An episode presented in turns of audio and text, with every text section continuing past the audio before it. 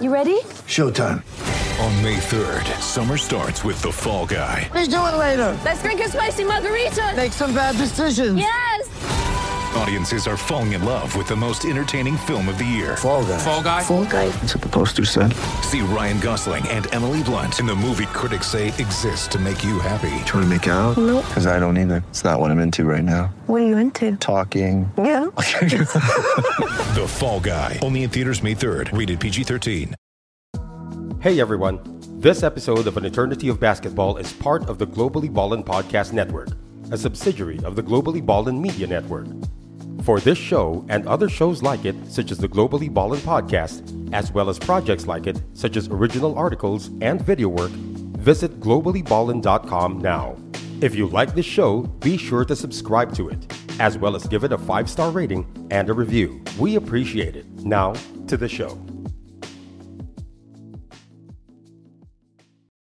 Ito po ang An Eternity of Basketball. It is episode number 34 in our journey sa ating pagkakwentuhan sa mga past stars ng Philippine basketball. Ako po si Charlie Cuna, mga kasama ko as usual, Sid Ventura and Noel Zarate. And uh, we're bringing you today one of my favorite players, uh, one of the guys that I idolized growing up, watching him play for my Tanduay Ram Makers. Uh, and of course, uh, one of the uh, great big men, low post players in PBA history. Uh, he was a finals MVP back in 1986 in the All Filipino Conference as Tanduay defeated Ginebra for the championship in that time. A standout for the San Beda Red Lions as well and the national team before entering the PBA. We'd like to welcome the Kuyapo kid. JB Yango is on the show. Welcome to the show, Mr. JB Yango. Uh, thank you, uh, Charlie. Thank you, Sid, at kay Noel. Maraming salamat sa inyo. Ah, marami- tuwa kami na ano, nandito ka ngayon. Ah, Ano, just to tell everybody, siguro nasa episode 3 or 4 pa lang itong An Eternity of Basketball. Inimbita ko na si JB para mag-guest dito sa sa atin, no? Pero dahil nga eh mahina daw ang internet and the mga problems, pero alam naman natin, medyo hiyain yung ating guest ngayon. Pero ngayon nilalabas natin lahat ng mga kwento tungkol sa basketball career ng isa sa mga ah, iniidolo ko nga nung, nung panahon na yon, no? Ah, we know that you started your basketball career, uh, JB, dyan sa Nueva Ecija. Paano nga nag-umpisa yon? Sino yung mga iniidolo mo doon? Meron bang nag-influence sa'yo dyan? Kailan ka unang pumulot ng basketball at naisip baka sakaling eh, yan ang makakahiligan mong sport uh, moving forward? Actually, ang uh, big influence sa akin nung ako nahilig sa basketball, yung mga uncles at saka pinsan ko sa Bersola, sa mother side. Yung aking un- uncle Achim, nagbabasketball nung araw yan eh. Sir Beliano Bersola at saka yung uncle Placido Bersola ko, magaling magbasketball, maliit lang pero parang si Danny Florencio yan. Tapos yung pinsan ko, si Kuyang Chody Bersola at saka si Kuyang Alvin. Yun na, doon ko nakita na maganda pala mag-basketball. Ganon. At nakahiligan ko na. Then, nung medyo nagti-teenager ako, yun ang mga aking ah, pinsan, asawa ng aking pinsan, si Sansing Flor de Jesus, asawa niya si Bing ah, Kagungon, inaya ako sa Manila para mag-try out. Eh, patpatin pa ako noon. Mga time na yun. Doon nag-upisa yung aking ah, sa basketball. Eh, gusto ko lang gusto ko lang idagdag kasi sinasabi nga ni Charlie iniidolo ka niya. Nakalaro ko na dati si Charlie sa basketball. Magulang na low post player yan, parang JB Anggo. o maglaro. Pero yun na nga, JB, eh, nung, nung time na yon, bukod sa mga tito mo, sino pa yung mga napapanood mo sa Mika, sa PBA na nakita mo na, uy, ang galing naman ito, sana ganyan din ako balang araw. Ah, mga idols ko nung araw, eh, Iko eh. Sa Mika. Lalong-lalo na yung sila Senator Predoet, Turo Valenzuela, Egay Gomez, Sunny Reyes, Elias Tolentino, si Rene Canen. Mga, yan ang mga idolo ko talaga. Na nung bata ako, sinasabi ko sa nanay ko, pagka yung Mika, naglaban yung Iko at Meralco, Iko at, Ma, Nay, gusto ko ng Iko. Yan, pagdating ng araw, mapapanood niyo ako. Magiging Iko player ako. Ang sinasabi ko sa Nangyari mother nga.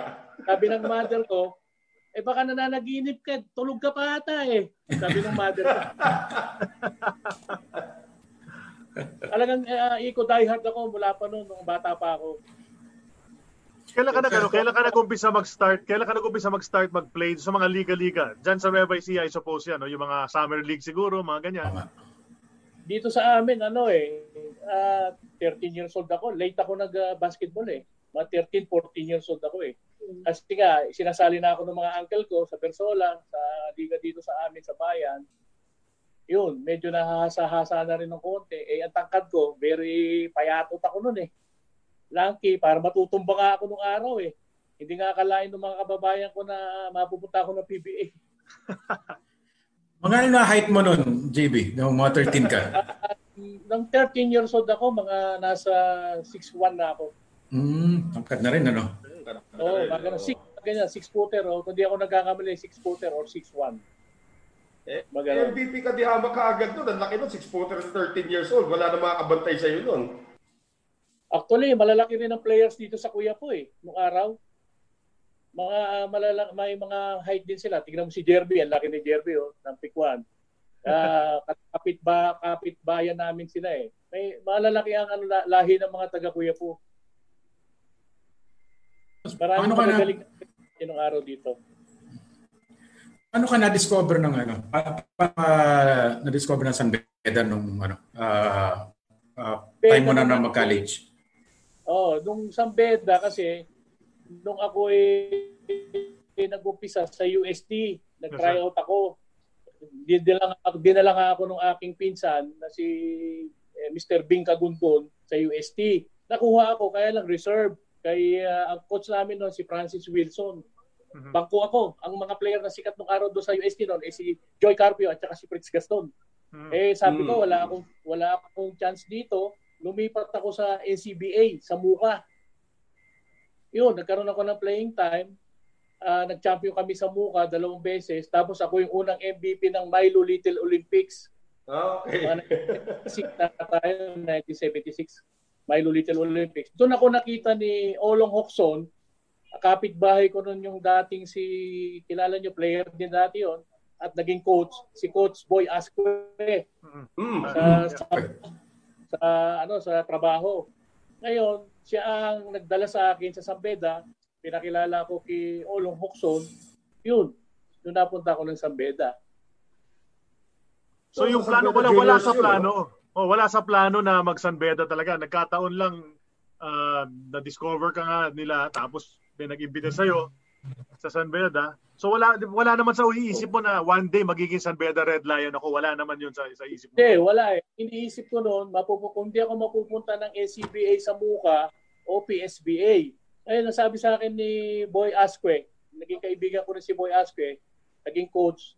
Sabi niya, wala mangyayari sa isang Muka at uh, NCBA at saka sa PSBA. Kung gusto mo sumikat at makilala ka, punta ka ng NCAA. Kasi nung time na yon, yung NCAA yung mas sikat kaysa sa UAAP, di ba? Yung rival uh, league ng araw. Kaya doon ako napunta sa Sampeda. Nung sinama niya ako, nakita ako ni uh, Bonnie through Olong Hokson, yun, kinuha naman ako ni Bonnie. Kasi nga umalis si Abi, si Abe, si Idol Abe, Abe King, umalis noon eh.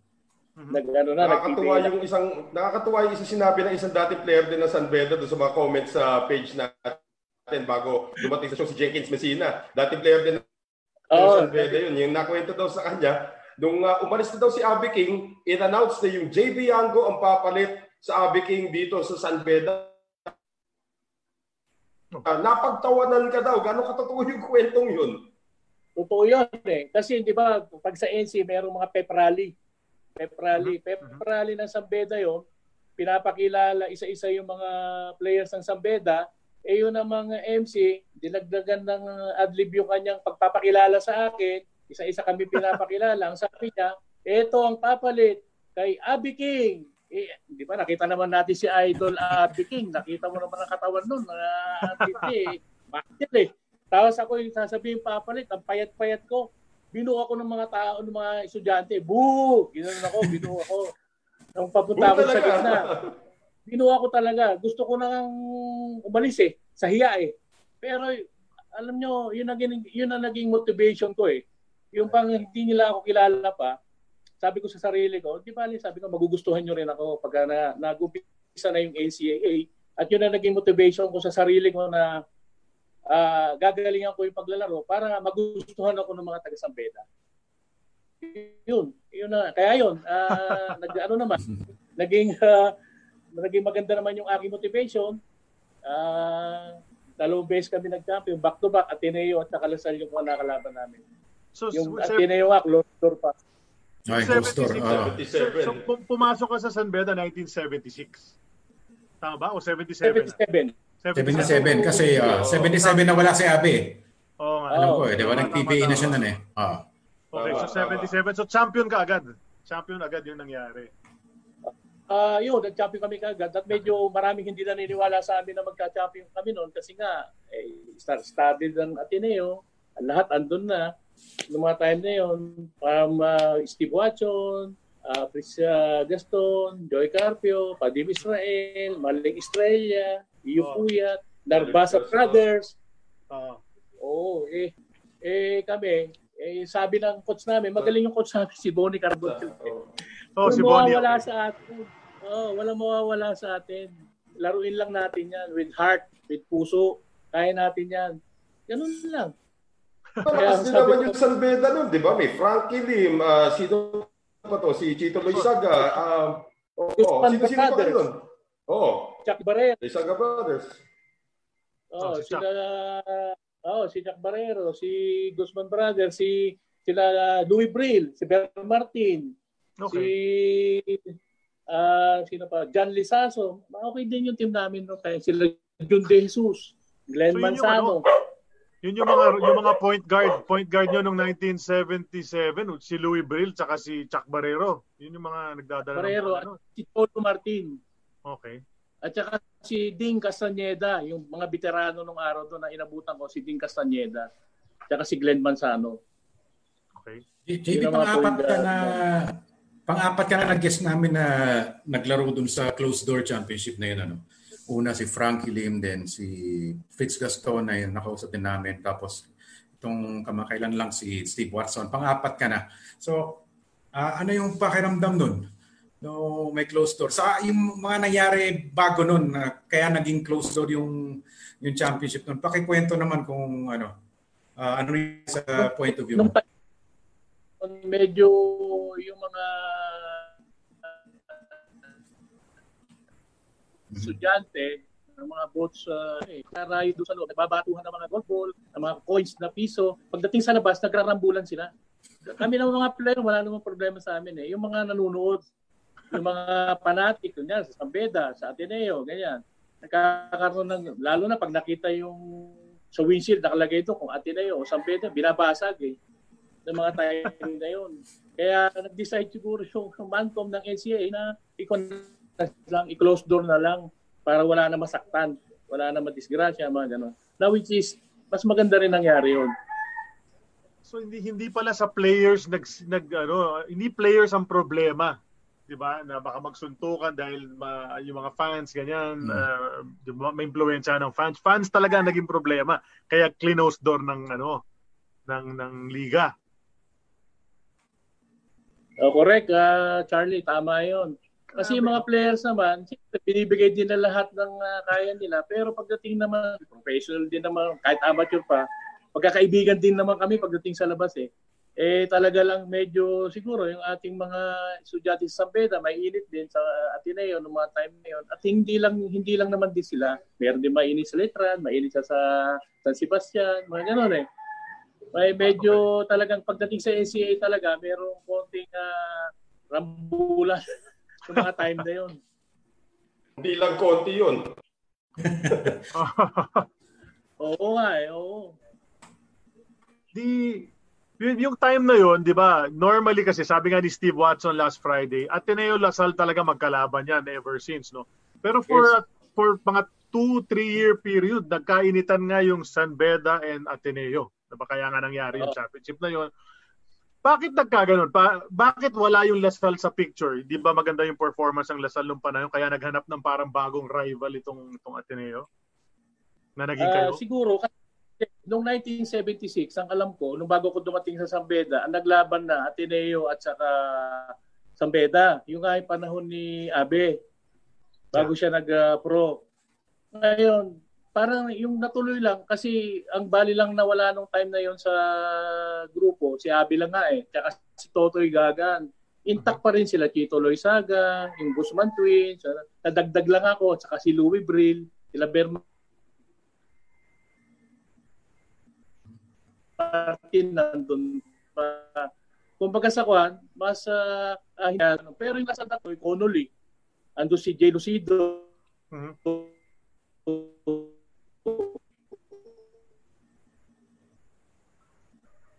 andun si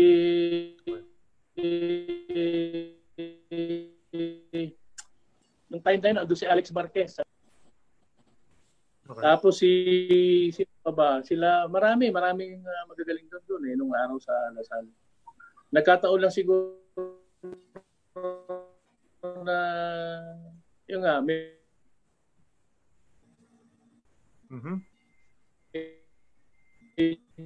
medyo Medyo nawawala-wala lang. Na, na talagang uh, puso talaga eh. Bedan community, sa Bedan community, matindi nung araw. Talagang napaka yung mga alumni. Okay. So medyo ano medyo medyo nawawala minsan yung yung ano yung audio mo Audio. JB. But, pero meron me- na medyo nakuha naman natin yung Ah. yung sagot na yun. Sige, Noel. Yeah, yung ano, during that during those times nga, nung 77, 78, last championship actually ng San Beda si NCAA 78 bago dumating si Sam Ekwe, ang layo ng agwat ah, between championships ng ah, San Beda. So, nasabi nga nila na yung one of the greatest teams ever daw ng San Beda, yung 1978 championship team. Sang-ayon ka ba doon? Ah, marami nagsasabi ng gano'n. Palagay ko, oo. Kasi yung team na yun, medyo talagang ah, kahit sinong gamitin mo doon, talagang ah, lalaban eh. Kasi ah, gutom na gutom mag-champion nung mga panahon na yun ng Sambeta. Kasi bago kami nag-champion, 18 years bago nag-champion uli kami, nung 77 Oo. saka 78. Ah. Pero mas, ma- mas matagal itong kila Ekwe, 26 years yata sila hindi nagka-champion. Ah, Kami huli kami. talaga. Oo, grabe yun. Naalala ko yung yung ah, slogan ng 2016 na yun eh. N N28 in 82 kasi season 82 na NBA yun. yung 2006. So N28 years in season 82. Yun yung Oo. ano. Yun nila. Pero yung going back to yung 78 team GB, ilan ba yung nag-PBA doon sa team na yun? Dami yun. Oo, Kompleto. Eh, marami. Ako, si Frankie Lim, yung Guzman Twins, si Chuck Barrero. Sino pa? Dalawa Loizaga. Ako nag... Oh, Chito Loizaga. Oh, yun. Mara, mara- marami kami. Anim. Ano doon. Oo. Okay, madami na talaga yun at, at that time. May, may, nagsasabi rito, ko-confirm ko lang JB kasi si Steve Watson nung fourth year high school pa lang pinaglaro na sa seniors team. Ganun din ba yung nangyari sa'yo? High school player ka pa lang, naglaro ka na sa college? Oo, kasi nung yung time kaya ako naglaro, high school ako, naglaro ko sa college kasi ganito, no, kinukuha ko ng NCBA din. Tapos yung credential ko, pagdating sa Sambeda, may hindi ah, tinanggap ang Sambeda, pinabalik ako sa high school.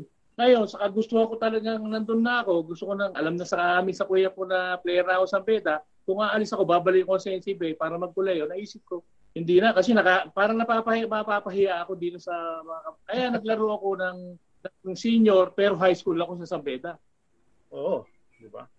Eh, May, may nagsabi nga rin dati, pati daw si Chuck Barrero, ganun ba nangyari kay Chuck Barrero? O college na si Chuck Barrero, naglaro siya ng seniors? Hindi, ah, alam ko college na si Chuck Barrero. Hmm, Okay, Mm. so ikaw. So bali kayong dalawa ni Steve Watson yung yung alam ng lahat na ganun ang nangyari pala. High school Mm. standing Oo, pero naglaro na sa seniors. Galing. Tatanong ko yung ano, yung relationship nyo kay Frankie Lim. Kasi kayo ni Frankie Lim, ever since talaga, San Beda hanggang PBA, magkasama talaga kayo. Ah, paano kayo naging close ni, ni Frankie Lim? Si Frankie, close kami ni Frankie kasi nga pa, from uh, Sambeda tapos sa Philippine team. Eh, doon sa Northern Cement, Mhm. tapos sa Eco. Close kami, close kami ni Frankie. Oh. Pero doon lang kayo nagkakilala pag ah, sampa mo na sa San Beda, no? Oo, doon ko lang sila nakilala si Frankie. Ano una mong impression sa kanya? Sino yung pinakakadikit mo talaga sa team? si si Frankie, ang impression ko kay Frankie, okay naman si Frankie. eh.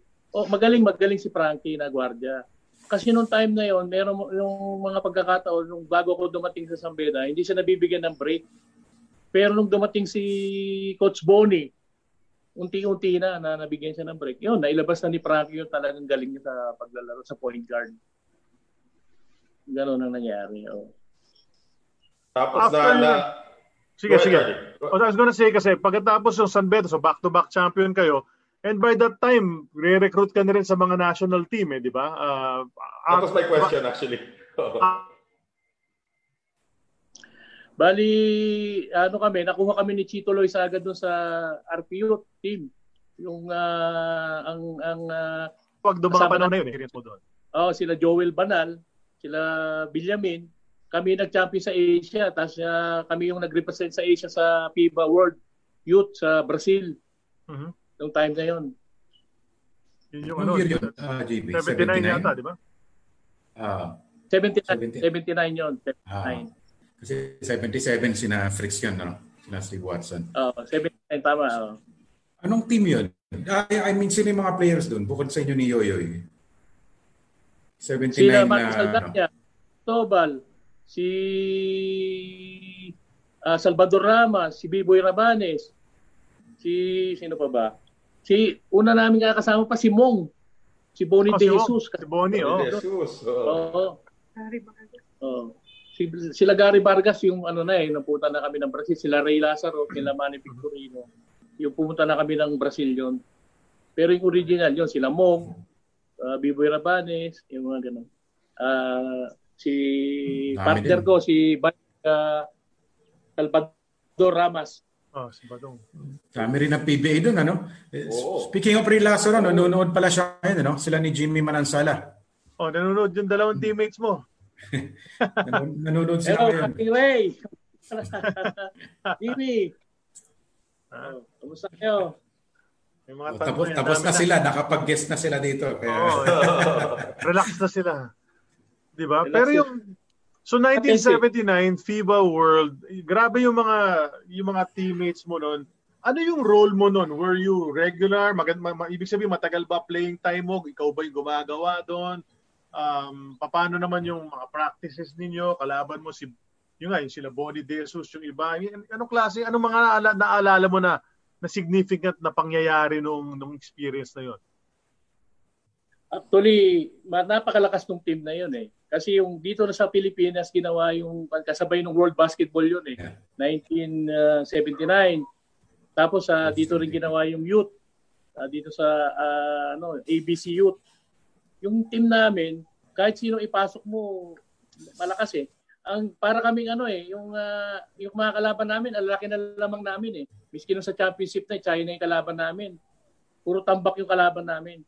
Kasi nga, eh, yun na, medyo malakas yung team na yon At saka, pala, ang kapalitan ko lagi dati doon ay si Yoyoy Villamin. Ito na, nag-message Tapos na si, Ito, si nag-message na si Jay Mercado. Ito daw yung lineup nyo ng 1978 youth na dito daw sa Maynila ginanap yung uh, kanyang inyong pagkapanalo. Joel Banal, Oji Narbasa, Joey Marquez, Yoyoy Villamin, JB Yango, itong si Chito Loizaga, Mon Dizon, Marte Saldania, si Mong, si Bonnie De Jesus, Jay Lucido, Rad Pasco at yung point guard nyo, uh, naganganang Hector Calma na sa pang, sa pangunguna ni coach uh, Turing Oh, Valenzuela. Turing Valenzuela. Oh. Yeah. Oo, tama. Turo. Si Coach Turo. Lakas. Ano, star-studded ang lineup. Grabe nga eh. Na, nakakatuwa ka marinig yung mga lineups habang kinakausap natin yung mga guests natin. Pag sinasabi yung mga RB team ng panahon na yun, grabe talaga. Ang lakas. Wala talagang ano, walang uh, itatapon dun sa sa 12 palagi, no? Youth pa lang yan, ah, hindi Ito. pa mentis ha. Halos lahat ito nag, nag-PBA eh. Oo. Right. Diba? Oo. Eh paano naman ano, napasok sa ano, uh, after that nag-Asian Games, yung Asian Games ba noong 1981, Northern Consolidated na ba yun o hindi pa? Ah, Northern na. Northern na yan. Okay, so I guess the question is, paano naman nag-umpisa yung Northern Consolidated uh, uh, stint mo bilang bilang player ng Northern Consolidated? Ah, bali ano yan eh, full kami nung dati sa amateur, full kami sa parang uh, nagta-tryout kami, full. Kasama ko yung mga taga-APCO, taga-ICO, ganyan. May tryout. Ngayon, meron silang ah, ah, coaching staff na namimili sa amin, kagaya ni Coach uh, uh, Pilo Pumaren, si Kiko Kalilan, Tapos, uh, yun, bigla pumasok sila Ron Jacobs, Mhm. si Ben Lindsay, yun naman naging coach na namin. Right. Tapos nagkaroon ng konting ah, twist nung bandang huli, sinamahan kami ng mga ano, ng mga Amerikano. Ang mga Pilipino na tatandaan ko na kasama ko that time diyan ay sila Frankie Lim, si Boki Lauchenko, Tito Loisa, ay hindi, si si Ito Isguera. Pes Guerra. oh. Oh, yan yung mga yun. Cordero. Si Ricky Relosa kasama, di ba? Si Ricky Relosa. Oh. Oh, Ricky Relosa kasama yun. Oh, si Ricky Relosa. oh. Si Elmer Reyes. Nga pala, si Elmer kasama doon. Batang-bata pa nun si Elmer Reyes. Better connection din, di ba? Oo. So yung ano, yung, yung time na yun, di, di nasa ano na kayo, nasa national team na kayo. Ano naman ang na, na, natutunan niyo doon sa mga Amerikano nung pinasok sila Jeff Moore yun, eh. Jeff Moore, Dennis Steele, Eddie Joe Chavez, uh, Ricardo Brown. Ah, ano naman kamusta naman yung samahan niyo doon? Doon kasama niyo na yung mga yung mga Amerikano.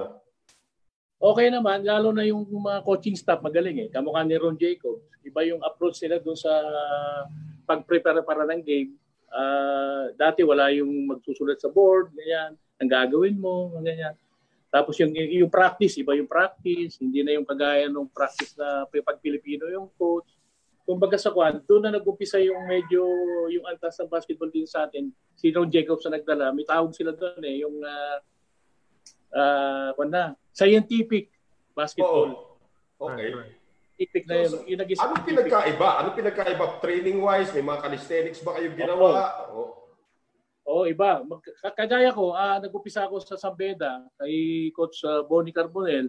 Si Coach Bonnie Carbonel ay parang old school. Eh, yung may time siya, sasabihin niya sa amin na ah, ano tayo, ay slow break tayo kasi yung Ateneo mabilis. Pagalan natin, mga ganon. Pagdating naman kay Coach Fredo Webb, ah, alam mo naman si Coach Fredo Webb eh, si Senator Fredo Webb, gusto nun, go, go, go. Go, go, go eh. At Spring Freddy nga, di ba? Fast break, fast break ready naman. Oh. Pagdating naman kay Ron Jacobs nga, scientific na yung approach.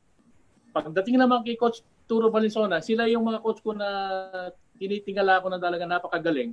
Coach Turo Valenzuela naman, Valenzuela, doon naman sa sitwasyon doon sa game, doon siya nag-a-adjust. Kunyari, meron siya nakitang mismatch. Sasamantalahin niya yon yung mga ganun na pagkakataon. Pag yung isang uh, uh, nagugwardya sa kay Mon Fernandez, o kaya gagawin niya, ididikoy niya si Mon Fernandez, yung kami mga kasama ni Mon Fernandez, bibigyan niya kami ng bola. Cut lang kami ng cut. Ganun, ganun ka naman kagaling si Coach Turo. Iba-iba eh, iba-iba ang ano ng style ng coaches eh. Pero yung apat na yan, saludo ako sa mga coach ko na yan. From Bonnie Carbonel, Coach Freddy Webb, kay ah, Ron Jacobs, at kay Turo Valenzuela. Okay na.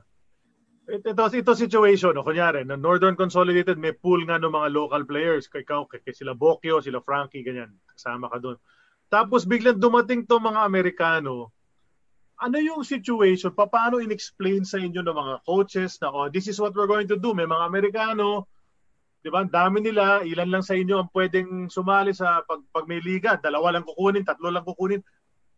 Pa- Paano nila in-explain sa inyo yun, yung, yung programa? Tapos, anong naging reaction ng mga Pilipino dun sa Northern Consolidated Pool na yun, sa, sa ganyang pangyayari? Oh, kasi nung time na yon parang ang in-explain nila sa amin, ina-naturalized player yung mga yon, yung mga Amerikano. Kasi wala tayong, ang, ang sinasabi nila noon, wala ka tayong chance sa FIBA. Kasi marami na rin daw mga natural, naturalized player sa ibang bansa na ginagamit ng sa Asian, ganyan, sa Europe, mga ganon. E kami naman, bilang, uh, siyempre, ah, ah, very ano ka eh, pag dinadala mo yung ating ah, bayan eh, very proud ka eh. Hindi na namin iniisip kung paano. Basta ang importante, kung maisisingit kami doon, mag, mag ano kami, mag uh, tsatsaga kami mag-training, makita nila baka sakali may maisingit sa amin doon doon sa natitira mga local players. Mhm. Actually, parang maganda pa nga yung naging training ah, namin doon nung kasama namin sila. Kami yung nag-champion doon sa Southeast Asian Games. Right. Kalaban namin Malaysia. Oh, yun. Ang coach namin noon si Pilo Pumarin. Pero naka, nasa likod din si Ron Jacobs. Di ba nagkagulo nun? Yung nga, yung nga, tatanong ko sana, di ba? Eh, Involved na involved ka pa noon sa gulo. President uh, late Ferdinand Marcos, mga time na yun. Uh, nagkagulo sa Rizal Memorial. Pa- paano ba nangyari? Sino ba ano? Sino ba nag-umpisa noon? Actually, ganito yun eh. Doon sa India, doon sa ABC India, nagkakatirahan na kami ng mga yan. Matatapang din eh. Tirahan, tirahan. Di siyempre nung nandito na sa Pilipinas, tirahan pa rin, tirahan pa rin.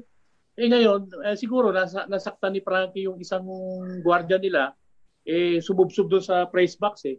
Sa press box, di ba, may mga ano doon.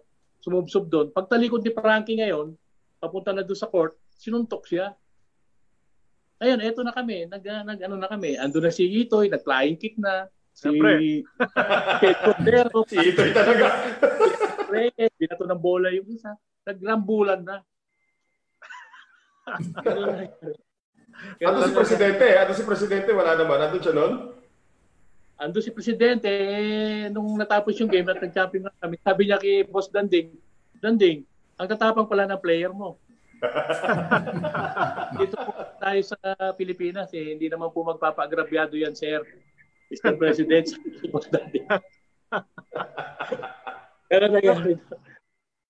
That was 1981, ano? Tayo 1981. 1981. Oh. Kagulo. Pero 81 din yung Jones Cup, ano? Yung Jones Cup na pinanalo rin ng Pilipinas.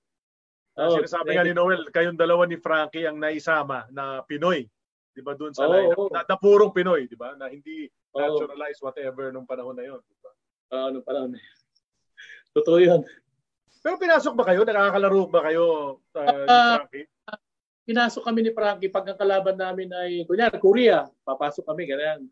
Pero pagka kasi nakalaban namin doon ano eh, nakalaban ng champions doon USA eh. Hindi na kami napasok ni Frankie doon. Pero pagka Asian na team ang, ang kalaban namin, na ipapasok naman kami ni Frankie. Ganon nangyayari. Siguro kailangan natin pag-usapan si Ricardo Brown kasama mo na noon, 'di ba? Nung panahon pa lang na 'yon sa Oo, Northern Ako Consolidated. si Ricky Brown, no? Ricardo. Oh, yun ang anong ano, kamusta naman yung kasi siya talaga alam natin may may Pinoy blood talaga siya, 'di ba? Mami nga niya. So hindi siya katulad ng iba na talagang American players na dinala rito. Kamusta naman si Ricardo Brown? I mean, na, na bilang teammate, you know, bilang nakasama Si- niyo araw-araw. Okay si Ricky Brown, mabait. Ah, yun nga, yung nananalaytay pa rin yung dugong Pilipino niya. Ah, marunong, magaling talaga. Nagtinuturuan niya kami kung paano gagawin. Eh, star sa ano yan eh, sa Amerika yan eh. Tsaka magaling talaga. Si Ricky Brown, magaling. Talagang, ah, ano siya, ah, ano pa, uh, ma, na person, ah, mabait. As a person, mabait si Ricky Brown. Walang hangin, walang ano, walang eh, ganyan. At this point, JB, may mga may mga litrato kami mga nakuha ah, na Oo. sinasalarawan ang iyong karir. Ipapakita ni Sid ngayon sa kanyang screen yung mga ano, yung mga litrato. Baka kwento mo na lang yung mga naaalala mo pag nakikita mo itong mga litratong to. Sige, Sid. Sige, okay. So, tingnan natin. Yan. Hmm. Ah, yung ah, 1967 na champion kami, yung closed door sa Ateneo. ah, ito yung closed door. Okay. Ah, okay. Closed door sa Ateneo. Aha, Ah, parang this- buhok nyo lahat ah. Parang ako ah. Uso na ng kamahapang buhok. Oo, oh, eh, ganun talaga yung hairstyle. Chito Gonzaga, grabe oh. Eh, yung tatlo ito, yan. JB, Chito, and Frankie. Tama ba? Yeah. Frankie Lim, Yung oh. tatlo, ano? Ah. Nasaan si Chuck dyan? Hindi ko makita si Chuck. Number 7, si Chuck. Oh, Ito. ito, ito, yun. Oh, hindi, kasi payat, payat pa ni Chuck dyan eh, kaya hindi ko maalala na. Ayat pa eh. Oo. Naalala ko na si Chuck, yung medyo lumaki na eh. Oo. Ah, Oh, yan, oh. Grabe. Araneta nga to. ah, Araneta. Araneta. Ito pala yung tsura ng Yan, door. yun So, si Coach Bon, Coach Bonnie doon katabi nung nakahawak doon sa trophy. Sino yung may hawak ng trophy dyan, JB? Naalala mo ba? Yung medal bus? Teka, magsasalamin lang ako ha. Hindi, Lakihan na lang natin. Lakihan na natin. Lakihan na Kasi natin. si Father ah, Bernardo ah, Perez. pare, mukhang ano nga. Oo, Mukhang pare eh. Kasi di ba naka-white, naka-all white. eh. Nakasutana o nakasutana. Okay, next. Ah, ito yun, pinag-uusapan natin, yung training team. Tra- RP training team pa yung team nyo Oh, yun, ano? yun, ta- yun yung tawag talaga doon, the RP training team. Oo, yan yun. Yan yung nag-champion sa Jones Cup. Pero dito, um, Dalawa lang. Eh, may katanungan Pero nandito rin si ano eh. ah. si Itoy ba to? So, si ito Ito, yan. si Itoy, ah. Then si Kami ni Frankie, Bokyo yung sa kaliwa ni Bof Danding. Ah, si Bokyo. Ayan. So apat kayong ano no, apat kayong Pinoy. Ay, Joel si Ricky Banal. pa pala to. No, Ricky- no, mental. Ricky Relosa, Joel Banal, tapos Joel si Banal. Manny Victorino. Yun, si Victorino. Yeah. Sa ba yun? so, Yung sa taas? Oh, ah, Oo. Manny Victorino. mga anim kayo na ano dito na Pinoy no. Oh, Tapos pero ito si Ricky Brown. Si Joel, Willie Pearson. Joel Banal. Oh, Tapos Willie si si Ben Lindsay nandyan din. Ayan, Oo. nasa Oh, likod mo. Lindsay. That's right. Ben Oh, Lindsay. oh. Eh, ah, totoo ba yung yung na- yung kwento, yung chismis JB, nag-aaway daw si Ron Jacobs at saka si Ben Lindsay diyan sa ano sa sa team nyo? Medyo nagkaroon sila ng gap. Ah, okay. Oh, Social distancing sila. ano naman yung pinag-awayan? Na, naalala mo ba? Hindi ko maalala na kung anong pinagawa yan eh. Pero meron silang gap noong mga time na yun. Uh, ano, coaching differences siguro, mga philosophical. ano. Kasi si Ben Lindsay, coach namin sa depensa, sa defense. Si Ron Jacobs, yung motion offense. Okay. Yun. Kaya ewan ko kung ano naging ah, problema nila nung time na yun. Pero meron silang gap. Dapat nagkasundo sila eh. Offense, defense naman pala Oo. yung hinahandle nila. Di ba? Sana nagkasundo Oo, na lang sila. Oo. Kaya eh. Pero yung team na to, this RP training team, anong assessment mo sa team na ito? Kunyari, wag na natin isipin yung Amerikano, yung iba, whatever, di ba? As a team, as a team, ganong kalakas itong team na to? At saka sa, sa world stage, eh, anong rank nila? Parang kaya ba natin lumaban with this team against yung mga Australia, US, Canada, ganyan? palagay ko hindi pa rin natin kaya yung US ah yung yung talagang national team ng US or ng mga Australia hindi kasi yung mga nakalaban namin sa Jones Cup mga ano eh mga parang ball club lang eh Ah. let's say Australian ah, team ball club lang yon sa US ah, mga ano lang mga recruit lang na from college ganyan Mhm. pero hindi talaga yung talagang yung magagaling talaga na ano palagay ko hindi pa rin natin kaya Okay. Ah, pwede ba isa-isahin natin? Isa-isahin na Okay, lang natin. mga hindi Oh. pa nakakakilala Oh. kay Den- Dennis Steele, siya po yung nasa likod ni Bokyo Oh. Lomchenko. Umpisa natin sa baba. Tignan yung gano'ng kalaki yung katawan. Uh, yung gano'ng kalaki yung katawan ni Oh. Dennis Steele. Ayan, si Isa Itoy. na sa baba. Itoy, tapos ito si Chavez. Chav- Eddie Joe Chavez, Ricky Brown, Brown Frankie, Frankie Lim uh, Okay. si Lochenko, ito, Jeff Moore. Jeff Moore Jeff Moore, Joel Banal, Willie Willie Pearson. Pearson, So, ah. Ah, Ricky Relosa, Ricky Relosa. Ito, hindi ko kilala. yan. Hindi ko maalala sino ito? Bruce Oh, Collins Bruce Collins. Ah, si Bruce Collins. Ah. Dennis Dennis Steele. Steele, Steve Ah. Shaw. Steve Okay. Shaw. Manny, Manny Victorino. Manny Vic- Ito. Ito Ah, katabi mo. Si si uh, ito pala si Bruce Collins, si Jeff, Okay. sino ba 'yan? Oh, halos magkamukha kasi yung dalawa na yun. Ito nakalimutan ko ng pangalan ito. oh, yung dalawa na yun magkamukha. Si James War ano, uh, Worthy ata isa eh. Hindi ko lang alam. James Worthy. Si Hindi naman James Worthy. hindi naman si, Ganun. naman si James Worthy. Tapos yung si, eh. si coach. Sino yung sino yung katabi? Ayun, Steve, sa ano daw? Steve Linger, ano? Felter? Lingerfelter. Ah, Ayun, si, oh, yun. ah, Lingerfelter. parang German. Sabi ni- Sino Oh, yung katabi ni coach German, ano, ni. Kini sa dulo? Coach sa katabi nila. Yung sa Ni dulo. Ben, ni. Ben. Coach Ben. Ni Coach Ben. Ah, si, si Coach uh, Kiko Kalilan. Ah, Ah, okay. si okay. Kiko ba yan? Okay, hindi ko na hindi ko na. J- JRC. Oo. Ah, Si sa kabilang side, si Pilo, si Coach Pilo naman yun nasa Ah, si kabilang. Mm. Pilot Jacobs. Grabe. So lahat yan nag-PBA, no? All all the all the purong Pinoy nag, nag Ah. umabot ng PBA. Yeah, Ricky, Bob ano, Worthy Ricky daw to isa. Pearson. Bob Worthy, sabi ni Bob Jay. Worthy. oh. Bob Worthy. Okay. Yan, yung mga nag-PBA dyan, si Ricardo Brown, si Willie Pearson, Dennis Steele, Lahat. Jeff Moore. Lahat sila na Lahat ano, ng Filipino players yan, umabot. Yeah, pati yung Philam, yung dalawang Philam, at saka yung dalawang naturalized, well, for a time at least, si Jeff Moore at saka si Dennis Steele. yeah, yeah. And then right now, si Ito Yasguera ay assistant coach ngayon ng Magnolia Hotshots uh, sa Ay, PBA until now. Oo. Yan ang kamador. Oo. Oo. Nagtanduay din yan eh. Eventually, di ba? Nagtanduay Oo. din yan si, si Ito Yasguera. Okay, next. Okay, okay. Tingnan natin yung next. Ayan. Ito, parang may write-up sa'yo, The Making of a Mika Star. So, yun, nag, nagkatotoo yung sinabi mo sa sa mother mo, ano, na maglalaro ka sa Ico, sa Mika. Ano, anong, una-una, ano yung reaction niya nung sinabi mo na, ma'am, ito na, Eh, lalaro ko bali- sa Iko. Balitong to. Kasi nung time na yan, ah, ano kami, ah, tinapos muna namin ng nila Chito Loy bago kami nagpunta sa Ico. Pero yung sa Toyota, yung farm team na Toyota. Kaya lang, napili ko nga yung Ico because of eh, gusto ko yung Ico because nga yung kila Fred Webb, kina- idol ko sila nung araw eh. Eh, gusto ko yung uh, animo Ico nung araw, parang ganun. Kaya diyan ako naglaro sa Ico. Kaya yung mother ko naman, tuwang-tuwa, nung ah, napunta ako doon sa gusto kong puntahan talaga. Hanggang sa nagpibi nga ako, Tanduay, Ico, Ico family pa rin. Itong bumabantay sa iyo dito kaya sa picture na to, napakalaking tao. Si Joel. Banal yan. Si Joel Banal yan. Joel ba yan? Ah, Kasi laki lang kayo ni Joel Banal, ah. parang haba niya rito. Ano? Oh my. Joel. Parang ang haba niya. yung Angle That's ng Joel, ano, that's kuha. right, that's Joel. Naka, naka, ano, naka, pareho sila naka Converse All-Star. Oh, Diba? Oo, di ba?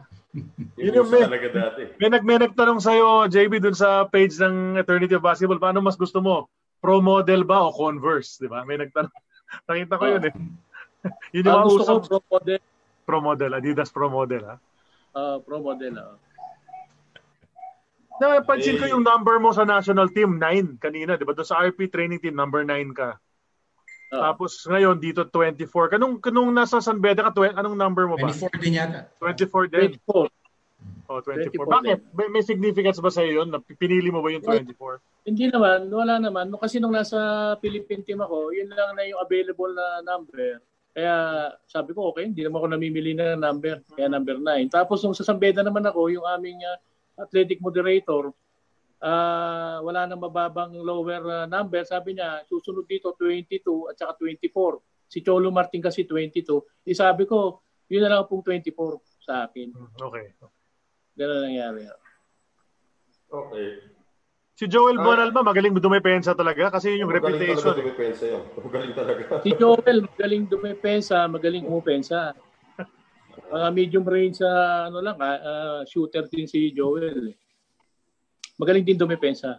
Parang si Padim Israel din yan. Mm. Actually. Kung Ah, gusto ah. sumiyot, makakashoot. Kung gustong dumepensa, madidepensahan ka. Saka Yan naman. 6'4 na guardia, laking guardia ng Joel Banal talaga nung araw. Yun yung, I think the first big guard yata sa PBA talaga, ito si Joel Banal. Oo, si Joel. Okay. Big. Oh, tsaka sila ni Padim, parang pareho yung yung katawan talaga eh. Parang yung Ah. puluhan nila, parehong-pareho eh. Okay. what's Parehas sa next? parehas. Bina, binabati ka daw dito, JB, ni Resty Flores. Advance happy birthday daw. Kailan ba birthday mo? Sa August 20. 20, malapit na. Lapit na rin, ha? Lapit na yan. O, advance na rin. Galing sa Thank amin. you. Thank you. Thank you. Ito, Salamat. maganda. O, Champ Magazine, no? Oh, Champ Yan. Magazine, bumibili ako nito. Bata ako. Ito. Centerfold pa kayo, centerfold. no? Centerfold kayo. ah, May Sa ano dedication to? pa. Rookie year namin yan eh. Ah, rookie 1980, rookie year namin.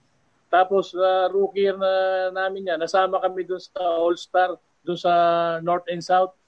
Melo, ano, Yellow Melo ba yun? Yung mga- Melo Yellow, Melo Yellow. Melo Yellow. Tama, tama. Kami yan, kasama namin si Ray Lazaro. Tatanduay kami. Pasikat si Arnie Tuadles eh, di ba? Yung ba yung naka 50 point siya? kasing kwenta si Arnie Tuadles. Tinitina ko nga yung dedication eh, kasi yun, no? sa, sa champ kasi kailangan may sinusulat pa yung mga fini-feature sa centerfold. Ayan, no? to, to champ fans or something, di ba? Champ To readers. Champ readers. Best ah, wishes. Oh. Di ba? Tapos si Frankie wishing, na mo. oh. wishing you uh, the best of everything. Yung, ano, ni, ni, Oh. Pero ano, dito medyo lumalaki na katawan mo, JB. Nagwe-weights na ba? Nagwe-weights ka na ba nung panahon na yon? Ah, nung amateur ako nagwe-weights ako, tsaka nung sa nung PBA nagwe-weights ako, pero nung medyo parang medyo mas ma, nag-stiff yung muscles ko, medyo tinigil ko eh. Okay. O kasi Kasi- dito talaga na. Kung mali yung mali yung aking nabubuhat nung time na yon, medyo mabibigat. Kaya tinigil ko yung ano nung panahon na yon. Kasi dito- talaga yung forma, yung forma nung araw, ano, short shorts, high socks talaga. Oo. Mo talaga eh, no? Oo. sa Ako bigas sa, parang, ano parang sa, sa picture nga na to, mahilig yata ka magbisikleta kasi medyo maputi yung pang, pang bandang itaas eh. Si uniform pa talaga kaya ni Frankie hanggang sa sapatos. Oo nga eh. No? Para, Sa, sa rookie year mo, JB, sa ano, Tanduay team, sino yung parang veteran na umalaga sa'yo? Marami, kagaya ni Mike Bilbao. Si Mike Bilbao. Yan, sila Jimmy Manansala. Sila Eli Capasio. Hmm, Father Eddie.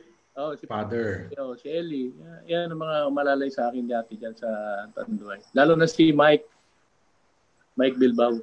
Mhm. Maasikaso sa inyo si Mike talaga ng mga bata kayo doon. Ulit si, si Mike nagbibigay ng ah, pointers sa amin. Lalo na pag, uh, yun nga, rookie nga kami. Siyempre minsan, nag, nagigigil ka sa laro eh. Relax lang, mga ganun, relax lang. Hindi, hindi mo makukuha ng biglaan yan. Timing, timing lang. So bago Mr. ka, nag, Cool ang tawag. Mr. bago ka nag-PBA, nakail, nakailang years ka sa Mika bago ka nag-PBA? Ah, bali sa Mika 1979 eh hanggang 19 81. naka 3 years at ako, 81. Kasi na, biglang nawala yung Mika eh. Yeah, tama, Mm. tama. Yung full Wala yung yung- popcorn eh. Tanda ko, 3 years ako sa Mika eh. Pero more on, ano na ako noon, more on sa Philippine team na, nang wala na yung Mika. Bago ako nag-PBA, 1982 ako nag-PBA, 1981, yun, yung uh, Northern Philippine team, tapos nag-PBA na ako. Naka, nakatikim ka ba ng championship sa Mika? Oo, sa ICO. Nung pagpasok namin nila uh, Frankie, nila ay hindi pala, ang kasabay ko pumasok sa ano, si naiwan pa si Frankie sa ano eh, sa Sambeda. Si Chito Loizaga at saka si Chuck Barrero. Hmm. Si Alex Marquez kasabay namin Hmm, na pumasok. Nag-champion kami doon. Likot nun, si Bobot. Bali, yung team namin ay napakalakas din. Isang taon kami, yung Mika, tapos National Senior, meron yung Challenge the Champion, at saka yung ah, ah, ah, Cup sa Singapore, POCO Cup, Invitational. Champion pa rin kami doon yung ICO. Noon lang nagkaroon kami ng kalaban nung dumating yung Upcore. Nga. Mas malakas na Upcore. Puro mabibigat na bata si, si Freddy Webb coach niyo doon, ano? Oo, si Freddy yung coach sa amin. ah. Si Coach Freddy. So yung Alam- pumasok yung Upcore, pin- pag-usapan nga natin yung Upcore na yan. Kasi yun yung parang nag-take over as, as uh, the strongest team eh, nung pumasok. Grabe yung lakas ng Upcore nung panahon na yun. Hindi lang talaga Oo. tumagal kasi di ba, parang nagsara yung boss nila, nagsara yung team nila, pati yung liga. Pero yung mga kalaban mo doon, yun, si- di ba sila Ray Lazaro yun eh, di ba? Oo. Ah, Parang yung nung araw, parang national team yan eh. Sila Moncruz, si Villamin, sila Bay Cristobal, Marty Saldana, yan, si Ray Lazaro. Ano yan eh, Padim Israel, ando si Padim eh, nung mga time na yun. Parang national team yan, parang Philippine team. Ganun kalakas. So after yun, nung na, nag, yung nga, nawala kasi si Apcor, ano? So yung mga player nila umangat sa PBA uh, noong 81 saka 82. So, yan, sumunod na rin kayo. Yung 82 batch of rookies actually, isa sa pinakamalalim yan eh. Dahil doon Oo, eh. medyo mabigat. Diba? Uh, bukod sa inyo ni Frankie, yung Marta Saldana, Terry Saldana, Saldana, oo. Oh, yung, yung dalawang Saldana yun, nandun. oh, Stevie Watts, Steve Watson. Oh, Steve Watson. Watson, oo. Oh, medyo mabigat yung ano eh. Talagang may infusion ng talent sa PBA noon eh. Yeah. Uh, noong, noong 82. Pero ang tanong ko sa iyo, nung rookie year ka, sino yung veterano na nag-welcome sa iyo? Naka, nakalaban ha, nakalaban. Binigyan, binigyan ka kaagad. Oh, yung, yung binigyan ka. Okay. Si tinira ako ni Ronnie Albor. Okay. Ata si Ronnie Albor eh. Ewan ko natatanda si Ronnie Albor. Oh, Anong team siya? Tagal ko na din naririnig yun. Pangalan na yun. Pero a- anong, na, anong ginawa niya sa iyo? Ah, siniko. Siniko ko talaga. Talagang dinibdiban ako sa ng siko sa dibdib. So, sa Talaga poste, tira- pinupostehan ka, tapos binigyan ka. Oo. hindi, nakatayo lang ako. Hindi ko alam. Uh, bigla nakakat siya. Bigla ako siniko. Hindi ako nakahinga. Yan, hindi ko makalimutan niya si Ronnie Albor. Pero naglaro sa Tanduay, naging magkaibigan pa kami. Hmm, sigurado. Naalala mo ba nung siniko mo ako, kako? Yung time na siniko, wala akong maalala, hindi naman kita sisikuhin. Eh, Idol kita naman. Siyempre, Taga-finance daw, taga-finance. Ika. Di ba? Hindi niya maalala yun. Ikaw yung makakaalala kasi ikaw yung tinamaan. May tinamaan ako yung nasaktan. ah. Eh, sa, sa Tandoy, 1982, tan- Oo. No, sa 1982 kasi lima, lima ang rookie ng Tanduay, di ba? Kasabay mo si Saldi, Latosa, Oo. si Ray Lazaro, si Oo. Martin, si Martin, saka si No, Frankie was there kasi magkasabay kayo ni Frankie, di ba? So lima, Hmm. lima kayo rookie. Imagine, mga veterans tapos yung rookie lima. Agad dun sa nga. tatlo na yun.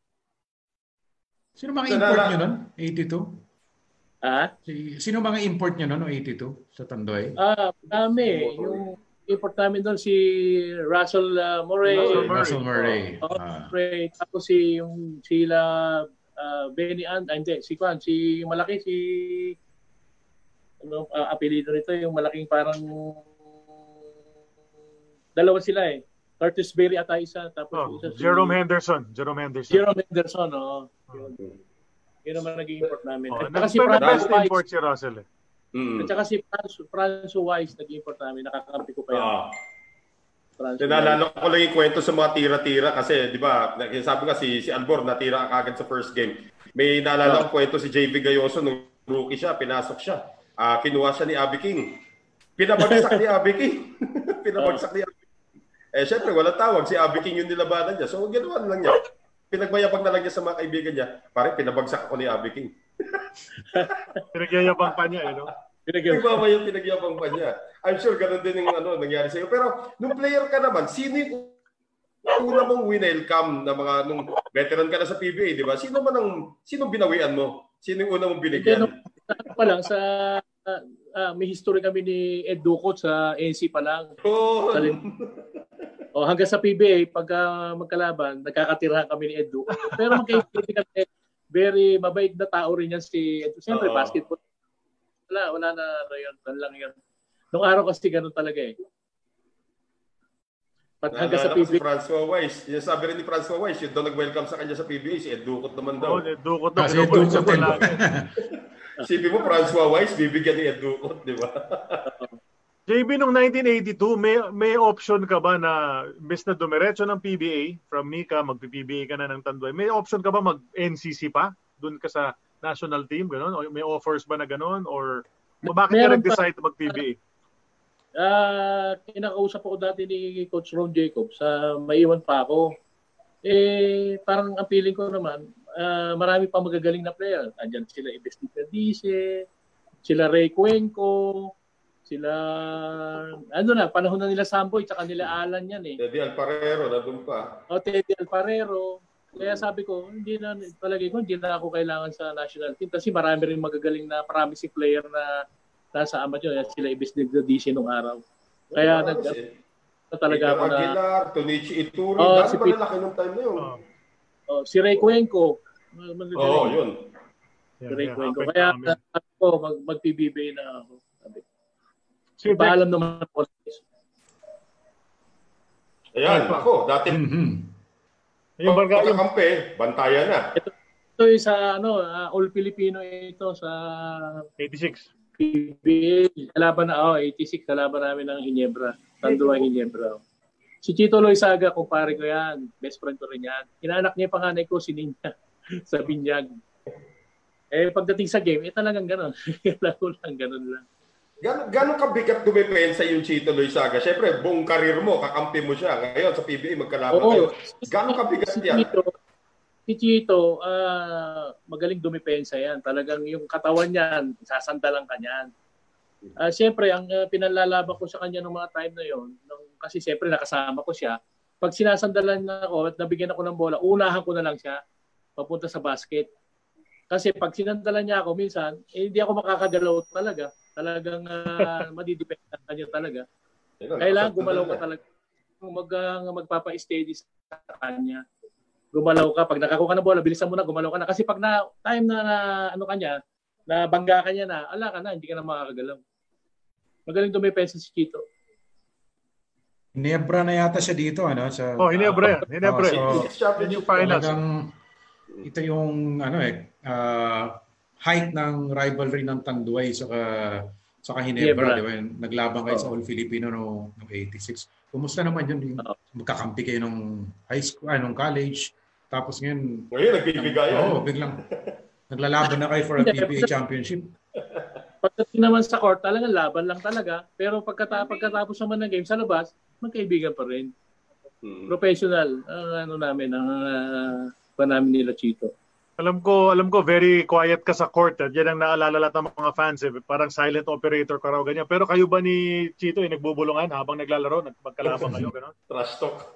Ah, hindi, hindi kami nag ah, kasi may respeto kami sa bawat isa eh. Hindi kami nagtatrash talk ni. Basta depensa lang, depensa ganun lang.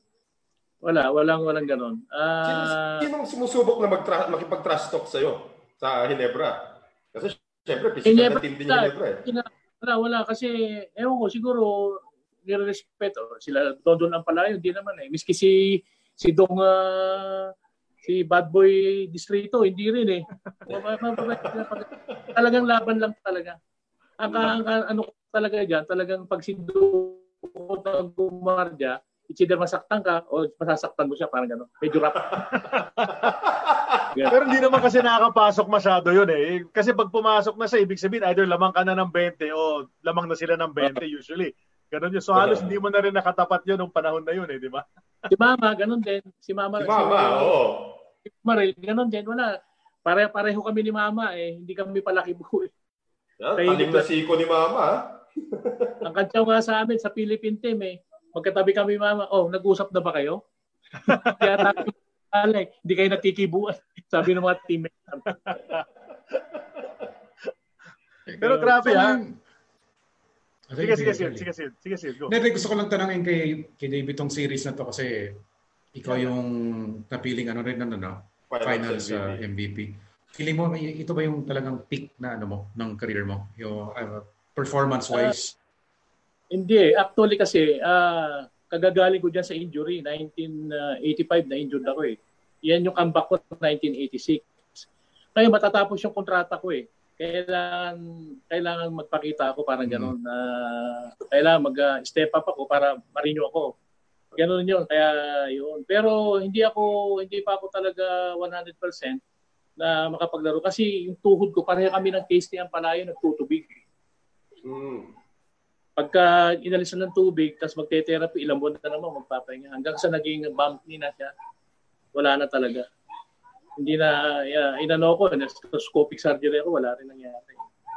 Yung actually stats-wise, yung best year mo was 1984. 17 points a game ka nun eh. Noong 1984, di ba? Uh, Oo. ito, ito ang 1986, uh, mas mababa pa sa 10 eh. 9 point something Oo. lang yung average mo nun. Pero yun na nga, dalawang championship, tapos finals MVP ka pa nun. Kaya talagang naaalala ng mga fans, mostly, yung 1986 talaga yung yung maganda yung performance mo no.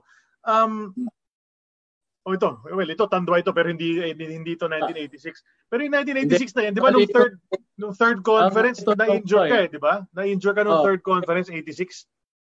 86, oh, na, ah, ano, na, ano ko, na, nagkaroon ako ng typhoid fever. Hmm. 1986 sa third. Ito si Eli Capasio yan, Oh. si Jerry Pingoy, si Sal De La Tosa, si Dennis Abatuan, tsaka si Oh. Tito Parela. Mm. Oh. Ang coach namin dyan noon, si Sunny Reyes. Dito ko lang to eh. Parang Oo nga, no? si Eli talaga eh. 80, ano ba to? Si Eli Capasio. 84 yan, ano? Ganun eh. Gano'n, 84. Mga 84, 84 yan. Tito Varela was Ah. there. eh. Kasi Tito galing Crispa eh. Pumunta dyan eh. Yeah, uh, yun yung year na Ah. hindi siya nag, ano, no, pinakauna yata siya ng Crispa kasi yung mga bata. Oo. Tama ba? Jerry Pingoy. Ayan yung tatay Jerry nung Pingoy. Tatay, no, sa ano. mga Tata. oh, sa mga nanonood ngayon na bata na narinig niyo yung pangalan ng Pingoy. Ito yan yung tatay niya. Yan yung tatay Oh. na. Correct, correct. Okay, ito. Gusto ko rin tanongin sa iyo. Yan! Yan ang matindi. Matinding coach, matinding mga teammate, Freddy Hubalde, Willie Generalao, and of course, the great Mon Fernandez. Ano yung pakiramdam na kalaro ito mga ano na to at itong itong uh, napag-usapan natin kanina sinabi mo kanina sa Turo Valenzuela na napakagaling na coach pero yung mga teammates mo na ito mga Hall of Famer lahat saka si Willie Generalao former Rookie of the Year Yeah, yan ang naalala ko diyan yung ano eh, yung uh, kagaya ni uh, pribileyo na makasama mo yung mga yan. Simon Fernandez, si Freddy Ubalde, Willie Hinderala, Padim Israel. Pribileyo para sa akin ha, na nakasama ko sila.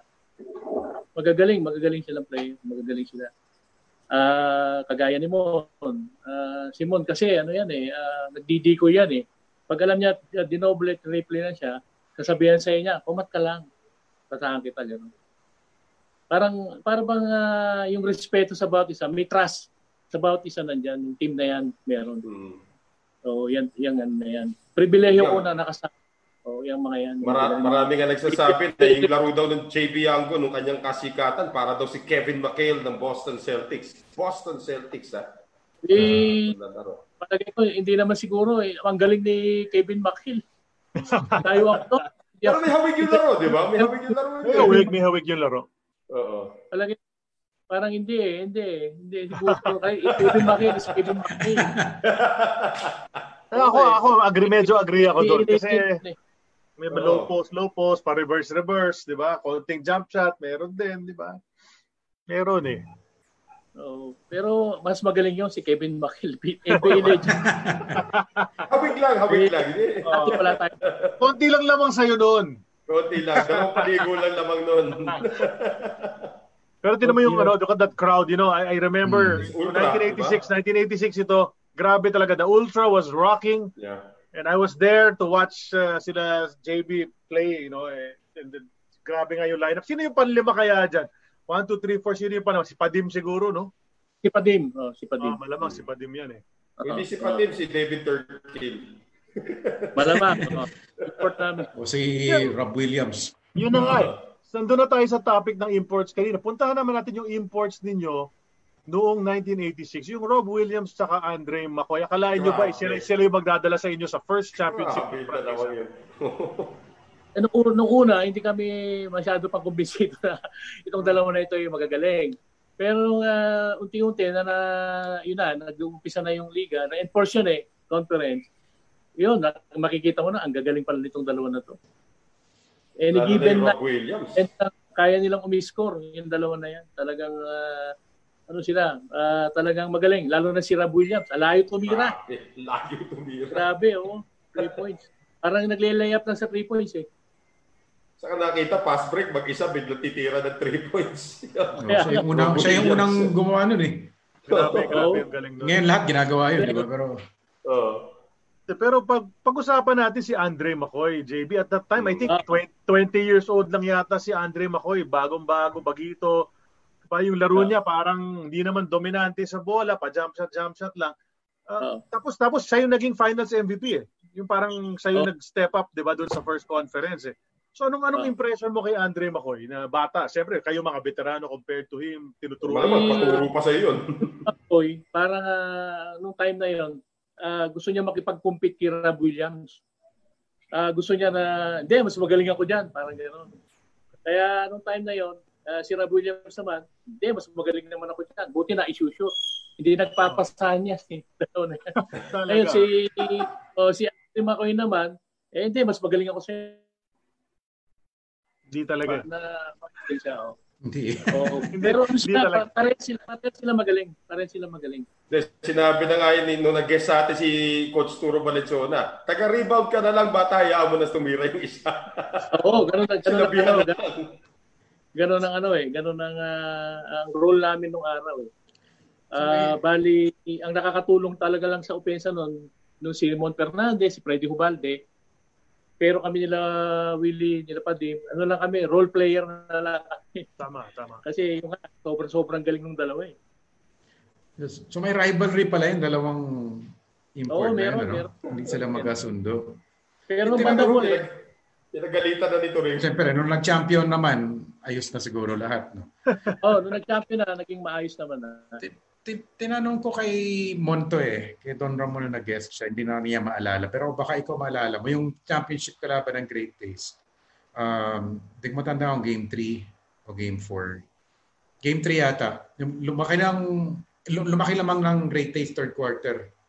So mga, mga 19, 20 points. Tapos nag-time out si Coach Turo. Tapos sinab niya si Rob Williams kasi nagbuwabwakaw.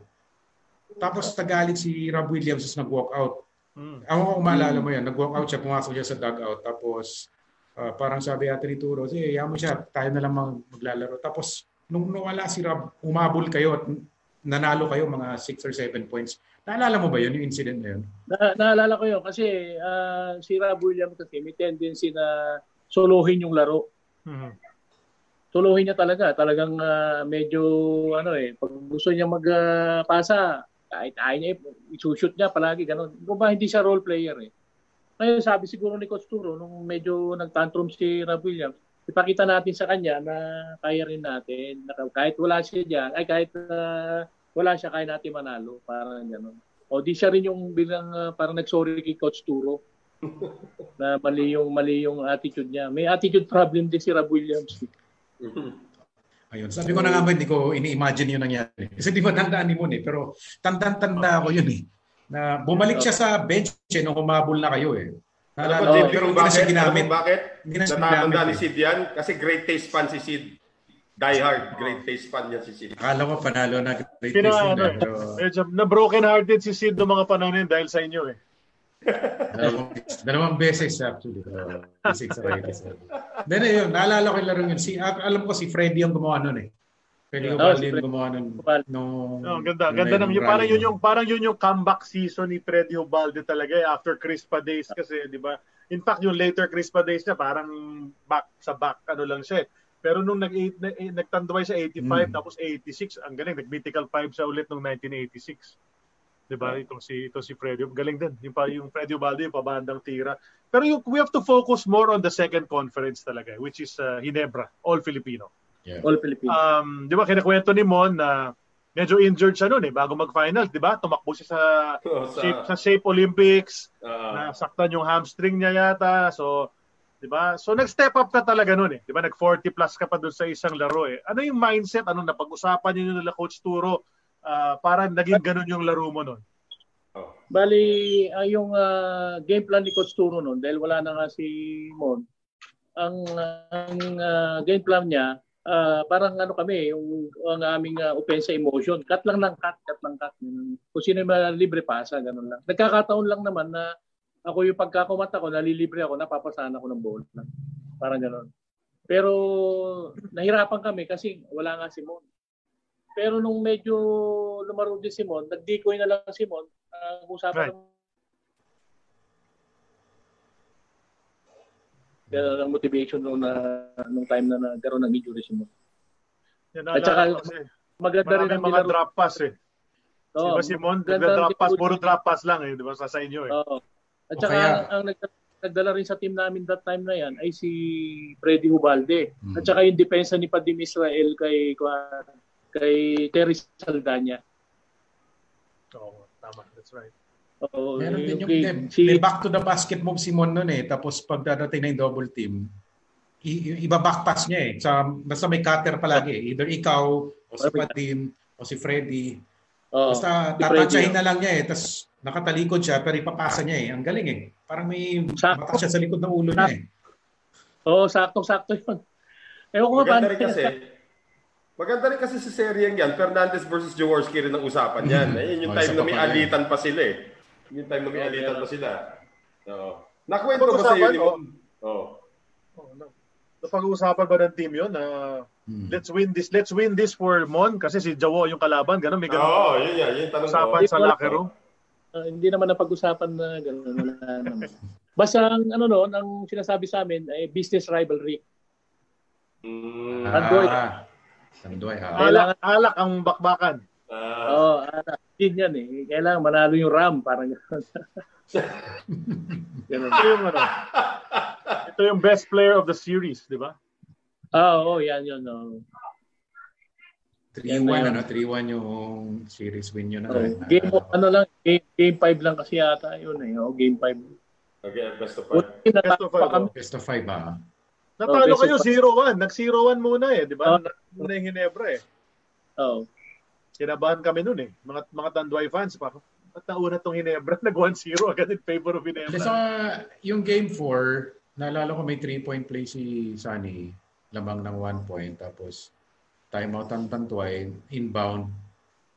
Ah, naagaw ni Sunny pero nahabol ni Freddy eh. Mm. No, ah, tapos nag, na-foul si Freddy, tapos na-shoot niya Ah, free na-foul. Nag-free throw si. Freddy. Sabi ng mga Tama. Hinebra hindi daw. Hindi daw na foul si Freddy. Sabi ng mga taga. diba? Diba? Yun yung sabi nila. Until, until now, hindi naman phantom foul daw yun. Sabi ng, ng Hinebra fans. eh wala eh. Pinasok ni Freddy yung free throws, di ba? Oh. Ah, tapos oh, timeout Hinebra, may 6 seconds pa pero Nag-foul bait si Sunny pero hindi niya na-shoot yung ano eh, parang running shot. eh. So, Ito, may, may sinasabi rin ng ating top fan na si Tony Valenzuela. For your, for your career daw from the field, uh, 62% field Wow. goals. Tama Oh, ba ito? 62%. Yes, yes, yes, that's a fact. And 90% from the free throw line. Hindi naman, hindi Grabe naman. efficiency. Pero hindi naman yung 90 pero may, may isang may isang season na Mga serye. 89 Oo. oh, Thank you, Tony. But in in 1986, yung free throw percentage ni JB was 88.8. For a big man, that's outstanding. Yes. 88.8% from Oo from the naman. line. no? Tsaka yung 40-point game mo, ang dami mong free throws na sinut nun eh. I remember that. Oh. Diba? Three point, ano, three point play, parang panapaul, Oh, palo, tapos foul. na, Foul counted, ang dami mo. Hindi, kasi yun yung isang skill ni, ni JB Ango, mga kaibigan. If you don't remember, but I'm sure you do, yung mga fans natin, naalala yan. Yung Oo. mga offensive rebound na lahat ng tao nakayuko para kunin yung bola, biglang aangat si JB, layup, finger roll na. Ganun yun. Saka may fake, may fake yung JB Yango. Pag kung may yeah. tatlo tumatalon, yung fake lang nakakapiranggot. Tapos pag tatlo tumalon, wala na, no, no chance na, di ba? Ganda ron, uh, JB. Talaga yun isa sa mga naalala mo talaga sa karir mo. Hindi, kasi Salamat. yun, so aside from the 88.8 from the line in 1986, 64.4 from the field. Yun na nga eh. Parang, parang Kevin McHale talaga eh. Oh, parang talaga. Ano, Totoo, totoo. Parang Pero ganun. nag-stats ni Kevin McHale eh. 80% from the line, 60% from the field eh. Pinapaalala na pala ng isang fan natin na si Carlo Oh. Hipolito. Nung game 1 daw nung seryeng yun, nanalo Hinebra, Terry Saldana gumawa ng 28. Pero nung game 2, yung JB Yango gumawa na ng 42. Tapos na. ah, nung, ah, nung ano, nung ah, first game namin, best of five, si Terry Saldana, hindi namin malalapigil. 36 points ang ginawa ni ano, Mm. Terry Saldana, natalo kami. Tapos yung second game, na medyo nadepensa na siya, napag-depensa na ni Pating siya. Yun, yung 28 na lang ginawa ni Terry Ah, Saldana. okay, okay. Ikaw yun, doon ka nag-42. Oh, doon ako nagkurenta. Yeah. And just just to note no yung uh, 28 na lang. oh, 28 na lang. yung ano yung Saldana kaya. yung average niya na 9 point something for the season. Pero nung yung all Filipino, 16 points a game ang average ni JB. So, yun Nagmama, talaga yung. Oo nga, yun yung conference na maganda talaga. What's next? Do we have uh, more photos? Meron pa naman. I wanted to dwell sa ano, ano, yung third conference eh. Yung Grand Slam dapat kayo, di ba? Pero Hmm, sige. medyo, medyo kinapos. Well, yung next photo kasi, ano na to eh, yung goodbye Tanduay na eh. Pero, hindi, itanong ko lang nga sana yung, yung IJB, third conference, uh, going for a Grand Slam ang Tanduay, pero hindi maganda yung umpisa nyo. It, dito na yung si Benny Anders eh, naalala ko eh, saka si Rob Williams. Diba? Pero hindi, hindi nag-mesh eh.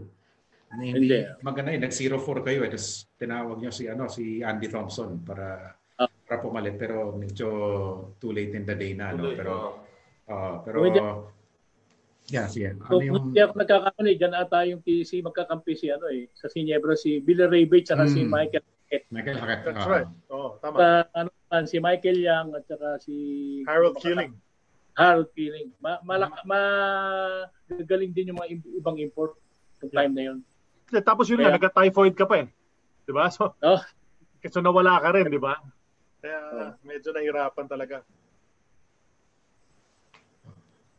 Anyway itong photo na to yun ah Ah, January wala na- 26, 1988 ah, ito yung nag-fold na yung Tanduay pero kinuha kayo ng ano ng pure food nung, siya. nung nawala na yung Tanduay, di syempre, galing kang Iko sa Mika, tapos sa PBA Tanduay, nung, nung sabi ng Elizalde Group na wala na, hindi na tayo mag-PBA, anong una pumasok sa isip mo noon? Ah, una-una, nalungkot ako. Kasi siyempre, Iko, tsaka yung Tandoy, ano yan eh, a legend yan eh. Sayang, hindi mahilig yung yung anak ni Don Manolo, si ano pangalan nito yung Si Manda. si Manta, ay hindi niya na pinagpapalo yung team. Sayang. Kung buhay si Don Manolo, hindi palagay ko mawawala yung Tandoy sa PBA. Hindi may pagbibili yung franchise sa Pure Foods ng mga panahon na yan. Before we move to Pure Foods, pwede ko ba itanong eh, yung David Third Kill, anong experience mo Hmm. naman kay David Third Kill? Di ba? Kasi, well, naging kakampi champion kayo sa Tanduay. Eh. Gaano kagaling si Oo. David Third Kill as an import? Si, si David Turkill magaling. Ang ang ah, ang ang style ni David Turkill, ano eh, kaliwat kanan yan eh. Pagka nasa strong side siya, kinakaliwa niya yan. Pagka nasa ano niya, Pag free throw kaya, pag mintis yung kanan, kinakaliwa niya eh. Magaling si Kerkil. At saka ano siya, ah, mag- magaling siya mag-motivate din ng mga kampi. Hmm. Maano siya, maano rin si David Kerkil. Hindi kagaya ni Rob Williams na minsan, ang kampi ni Rob Williams, yung ring. Totoo, totoo yun. Eh, at saka si Oh, David Turkey, diba? galing din sa, sa NBA championship din. So, medyo alam na niya what it takes to win din. Oh, kaya alam din niya. Pero mayabang ba? May may kayabangan ba yung David Third Gill? Dahil nga, Boston Na- na- Celtic, champion, ganyan. Walang kayabangan si David Kerkil. Naka, yung paano nakatungtong sa lupa, wala. Hindi mayabang. Mabait, mabait. Okay, ah. Hmm. May, may, may choice ba kayo na lumipat sa Pure Foods or hindi? Pwede kang humindi nung, nung nag-transfer yung Ah. ibang mga players doon? Ang do sa package kasi na napag, napagbili yung franchise ng ano ng ng uh, Tanduay sa Pure Foods na isama ako doon. Sinama ako ng ang playing coach namin noon si Mon eh. Sinama niya na ako doon sa team ng Pure Foods. Pero sana noon ang coach ng Shell noon si Senator Fredo Webb kinukuha rin ako ni Senator Webb sana sa Shell sa Shell. Eh sabi ni kasama ka doon sa package na ano eh na nabili eh kaya napunta ako ng Pure Foods. Wala, wala trade na dumating wala ano, akong- para sa'yo. Wala akong option doon na ano Ah, kasi binili yung kontrata eh. May one year pa kasi ako noon. Oh, para Pure ganun. Foods. Ah. Pure, Pure Foods yung calendar. kalendaryo ng Pure Foods sa Oh, 1988. ito, Pure Foods no? calendar yata Oo. ito, ano? Tapos, ah, ang sapatos mo na yata dito, KP. Oh. So, okay. Oh, yung may strap. At saka ano yung yung, yung month kung nasan siya, August. Kasi birthday niya, Birthday August. mo. Ah. Oh, Di ba? Oh. Di ba? So, kamusta naman yung lipat mo sa Pure Foods? Ngayon, puro bata na kasama mo. Puro Jojo Lastimosa, Glenn Capasio, di ba? Sila, no? At eventually, no second conference, Alvin Patrimonio na. Yung naging kampi mo. Kamusta naman yung lipat mo sa Pure Foods doon? okay naman, ma ano naman kasama yung mga batang 'yan, mga mababait, mga ano sila, ah, hindi malalaking ulo. Si Jolas, mabait 'yan. Si Jerry Cordillera, mabait. Si eh, si kapatid ni si Glenn, mababait sila. Oo. Glenn, ah. Kaya hindi malalaki ulo ng mga yan. Ma, ano sila, si Al, lalo na si Alvin nung pumasok na si Alvin. Ano Ayun, sila? Nung pumas- Oo. Nung pumasok na si Alvin, syempre, pareho, halos pareho-pareho kayo na laro ni Alvin. Nung nasa amateur siya, nasa Mapua siya, poste talaga ang laro. Ah, ikaw ba isa sa mga naging unang mentor ni Alvin nung um- umangat siya ng PBA? Actually, nung time na pumasok si Alvin, nawala na ako na playing time. Hmm, natural. Ayun na, eh, si Alvin Patrimonio yun eh. Di siyempre, yun na, wala na, ma, na maiksi na yung playing time ko. At saka medyo, may tama na rin yung ano ko, yung tuhod ko nun talaga eh. Nahirapan na rin ako. Nung time na yun. Pero siguro kung medyo gumanda pa yung tuhod ko, ilang regrets ko eh. Medyo mab- sandali lang ako sa PBA, 7 years lang eh. Oo nga. That's Ah, right. hindi ako hindi ko na maximize yung ah, playing years ko dahil sa injury ko.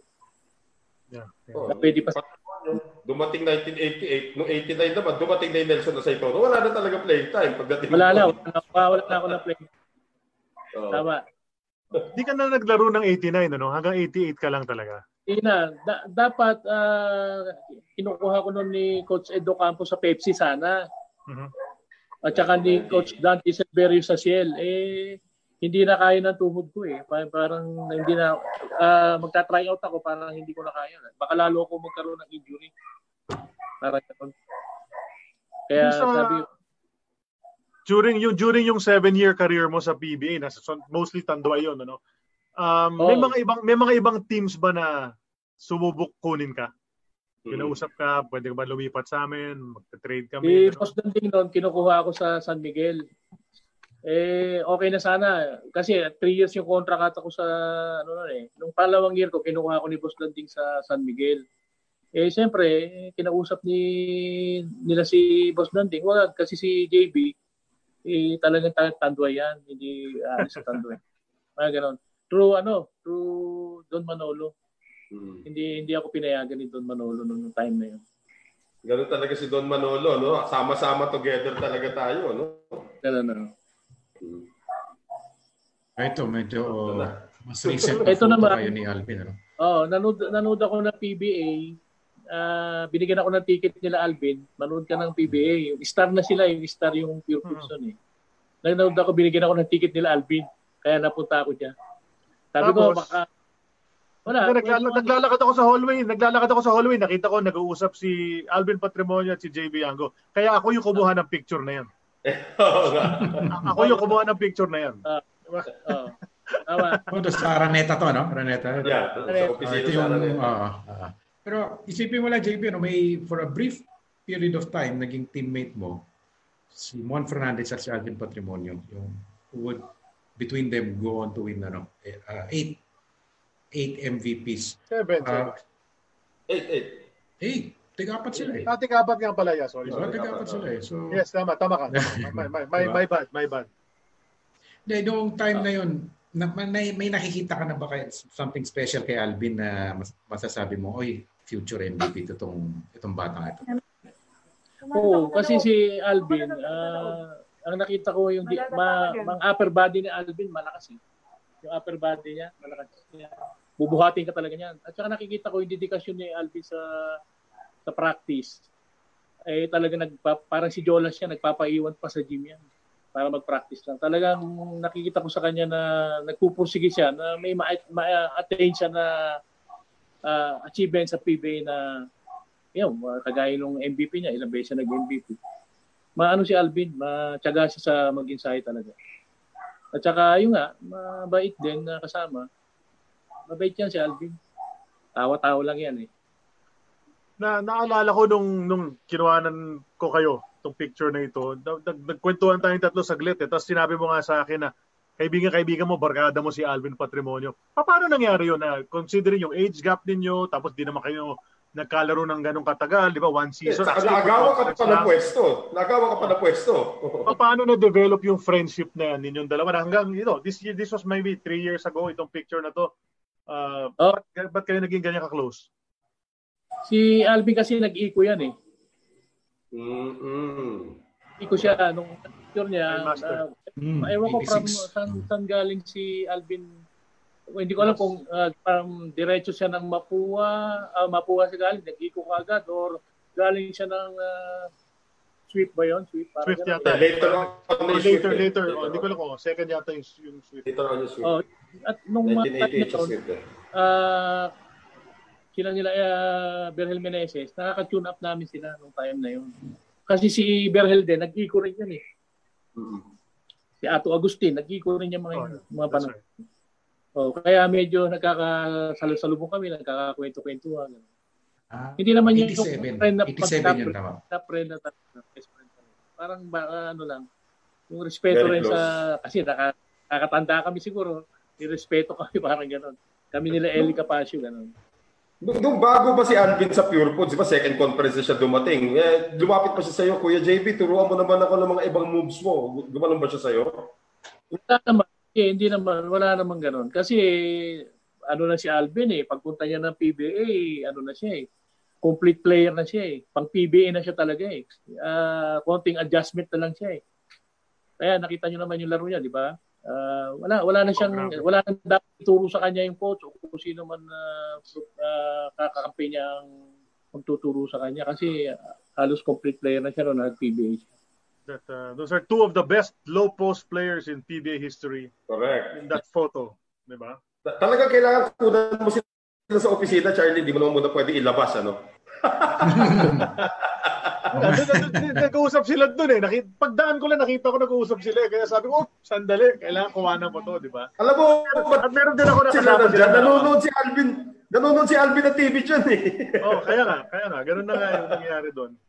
Oh, trip ni Alvin niya, pag second game sila, dyan siya tatambay sa opisina eh. Wala kumakausap sa kanya dyan eh. Naalala ko, lumampas pa nga ako eh. Ipaglampas, Ah. biglang, uy, kailangan ko bumalik. Parang kilala ko itong dalawang to, ah, di ba? Diba? Ganun, ganun yung nangyari doon. Uh, Okay. that's the last Tama one ba? Uh, last po. that's the last one. Uh, pero Tapos JB nung di retire na 89, hindi ka na pumasok kasi nga dumating na yung Asaytono, asa ka pa kung magkakaroon ka pa ng playing time dun sa Pure Foods. Ano nangyari? Ah, ano na ginawa mo right after ng uh, ah, retire ka na o talagang Nung sinabi na- papa-opera nung muna ako na- gumaling? 1989, umuwi na ako dito sa probinsya, sa Kuya Po. napasok naman ako sa politika ngayon. Tama. Oh, nakita ko, naging konsel ako ng bayan dito sa amin, sa Kuya po. Ah, tapos may konting ah, yung uh, naiwan naman nung parents ko, yung tatay ko, sa Yango, may mga naiwang lupa na mayroong mga kasama para parang nagbubuwis na lang sa amin. Ano? Hindi kami nagsasaka, kundi nagbubuwis sa amin. Yun na lang ang pinagkabalahan ko. Tsaka yung nga, napunta ng politika.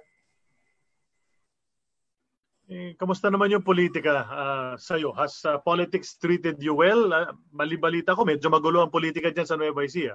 Ah, medyo, oh naman, kaya lang, ibang, iba ang ano eh, ibang politika talaga eh. Nag, uh, pagkatapos ko ng uh, konsihal, nag-board member ako. Uh, yung nga, uh, nakikiramay ako doon sa naulila ni Governor Tommy Hoson sa pamilya niya na namatay siya last two, uh, last week lang eh. Eh hindi ako nakapunta doon sa ano sa burol niya diyan sa San Isidro kasi nga medyo COVID COVID Yeah. medyo kan oh, hindi ako nakapunta. Kaya ito sasamantalahin ko na yung pagkakataon na nakikiramay ako sa pamilya niya. Kay Ma'am May, kay uh, Vice Governor Edward, sila kong Edno, Mayor Boyet, Hoson, Diliit, nakikiramay ako. Nung uh, JB, si, si Frankie eventually kinuha siya na coach ng ano, ng San Beda. No, na, at, uh, napa-champion din niya. Yung ano, um, hindi ka ba niya inimbita na samahan, samahan mo siya na uh, mag-coach? Hindi naman, hindi naman. Wala na, Kasi wala, nga- hindi ka na, Nasa politics ko na kasi ako noon eh, kaya hindi siguro niya ako na, naisip na uh, alukin na sumama doon sa coaching staff niya. Pero na-envision mo na ba sa, sa, sa kanya yan dati na pwede siya maging ah, ano, ah, isang, isang magaling na ano, na coach sa basketball pagka-retire niya? Uh, hindi ko rin na sabi sa kanya pero alam mo naman pagka uh, point guard ka, usually mga point guard magagaling na coach yan eh. Kasi sila nagdidirekta ng mga plays lahat. Nakikita nila, kung bagaso ka, nakikita nila yung laro eh. Kaya pag nag-coach yung mga yan, magaling, magaling talaga. Pagka lalo na point guard, sila Frankie, kahit tignan yung si Coach Turo ba rin. So, naantay ko mag-coach na si Willie Hinderalaw eh. Sigurado ako magaling. Ah, nag- actually, nagko-coach na si Willie sa Cebu nung magkasama sila ni Yayoy Alcoseba. Ah, magkasama si siya yung assistant coach ni Yayoy, si Willie Henralao. Oo, so may, may experience din siya doon. Um, Pero, pero tama yung mga point guard, may tendency talaga yun. Pero Eh, ah, yung tanong ko naman, JP, bakit ikaw hindi ka, hindi, naisipan mo bang mag-coach din ah, after nung ano? Hindi, nung, nung uh, Sure, sumali yung matuturuan sa... ano, sa NBA, naging assistant coach ako ni Kuan. Kasama ako doon sa assistant coach ni Coach uh, Jolie pa. May- Nueva Ecija Patriots. Never Oo, oh, nag-assistant. hmm, tama, tama. Oh, yun. Sino nga ba mga player nyo noon sa Patriots yung time na yun?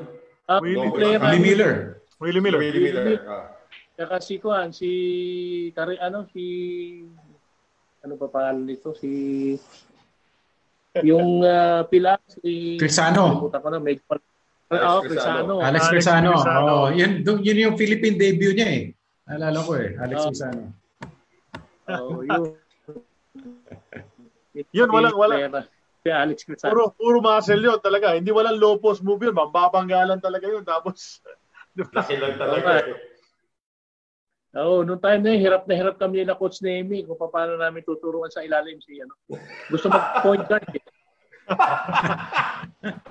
o sa, o sa may comment si Coach Jalma dito. Sabi niya, Mahirap Willie, Willie Hennerlao was my head coach at Soxar Jen Marlin. So nag-head coach din pala sa Ayun. NBA si, si Willie. Willie. So, may coach din, coach din talaga siya. Paano yung feeling, JB, uh, since you were 13 years old, sabi mo, doon ka halos nag-umpisa. For, for 17 straight years, puro basketball halos ang ginagawa mo, di ba? Biglang at the age of just 30 years old, ah, 30 years old, kailangan mo iwanan yung game na marami na na naibigay sa'yo, di ba? Siyempre, do yun yung naging ah, profession mo. Anong feeling nun? Where, mabigat ba loob mo? Or talagang kumbinsido ka na na, hindi ko na kaya, sakit na ng tuhod ko, ganun. Uh, una-una, nalungkot ako siyempre. Ah, kasi basketball, eh, yan, passion ko rin ang basketball, nalungkot ako. Pangalawa, yan ang ah, bread and butter ko. Siyempre, mga, may mga alalahanin ka rin. Paano na ako? Ganyan, wala na. Wala na akong uh, paglalaroan. May, may tama na yung tuhod ko. Pero napakabait ng Panginoon Diyos na talagang from ba- basketball, napunta naman ako ng politika. Eh, no regrets na. Kung baga sa kan, siya rin yung may ano eh, may way eh. Si Lord eh. Kung paano eh. Hindi ka naman niya pababayaan, parang ganun. Natutunan ko sa kan, natutunan ko yon na tanggapin yung uh, tanggapin yung uh, sitwasyon na yon kahit mabigat sa dibdib mo, pero wala ka na talaga magagawa eh. Ganun. Dasal-dasal na lang. Nakaraos naman. Pero yung mga tuhod mo ba, eh, nararamdaman mo pa rin yung mga yung sakit until now? May mga times na, kunyari, yung sabi nga nila, pag nalalamigan, yung mga ganyan. Uh, bali ako ngayon, pag naglakad ako, yung, yung injury ko na tuhod, parang hinihila ko. Hindi ako pantay hindi ako pantay maglakad. Hinihila ko yung right uh, right uh, knee ko. Yun yung injury ko nung araw. Hanggang ngayon na uh, oh. Tapos tama yun, pag malamig, masakit, ganyan. Tapos minsan, siyempre, nag, uh, ano na rin, bumabata. eh, pag yung biglang tayo, napakasakit. Alam mo, ano, uh, ano exactly yung ano, knee injury mo, JB? Ah, uh, ano ako eh, nagkaroon ako ng yung patela ko, nagkaroon ng uh, parang uh, sa ilalim ng patela ko sa buto. Sa ilalim niya, merong napunit. Ngayon, pagka tumatakbo ako, nagbibisikleta ako, naglalakad ako, nakakaskas na gano'n, nagkakaroon siya ng fluid. Mamamagana siya. Oo. Wala na magawa dyan ngayon, di mo na pwede pa opera yan or, or pwede pa naman? Actually, noon, uh, si yung doktor ko, ano eh, uh, inopera na to, endoscopic surgery, sinilip lang. Mm-hmm. Eh, hindi rin nag-heal eh. Hindi nag-heal sa loob. Ang pagkakamali ko lang noong time na yon, inoopera na ako ni Don Manolo na magpagamot sa Spain. Eh, hindi ko na hindi ko tinanggap eh. Kasi ang kasama ko lang, yung trainer namin si Gigi Sanchez. Gusto ko sana isama yung misis ko. Eh, hindi pwede. Si Gigi lang. Siyempre, pagka na Spain, may yeah, ano yan eh, mag-rehab ka eh. Matagal, masyado matagal. Right, right. Para ganun, no? Yun. Kaya hindi ko, ano, kaya dito lang ako sa Makati med kay Dr. Rivera. Oh. Tony Rivera. Tony Rivera. JB, looking back at your career, kahit gano'ng kaikli lang sa PBA pero mahaba naman ng amateur, uh, sino yung isa sa pinakamahirap mong naging kabantayan? Nung sa amateur ko, si Kwan. Uh, ano na, amateur tsaka PBA. Hmm. Oh. So, amateur. Sige, sige. Uh, oh, pwede, pwede amateur pwede, muna. Pwede amateur muna. Sa amateur sa yan sila, kasi naabutan ko yan sila mamaril sa ano eh sa Mika sa ITM yan eh. Mahirap ka bantayan diyan yan si Mamaril. Ang laki. Oh, kahit pa paano pag tinaas yung kamay na ganun eh tapos tatalon pa. Paano shoot ang gagawin mo? Napakahirap.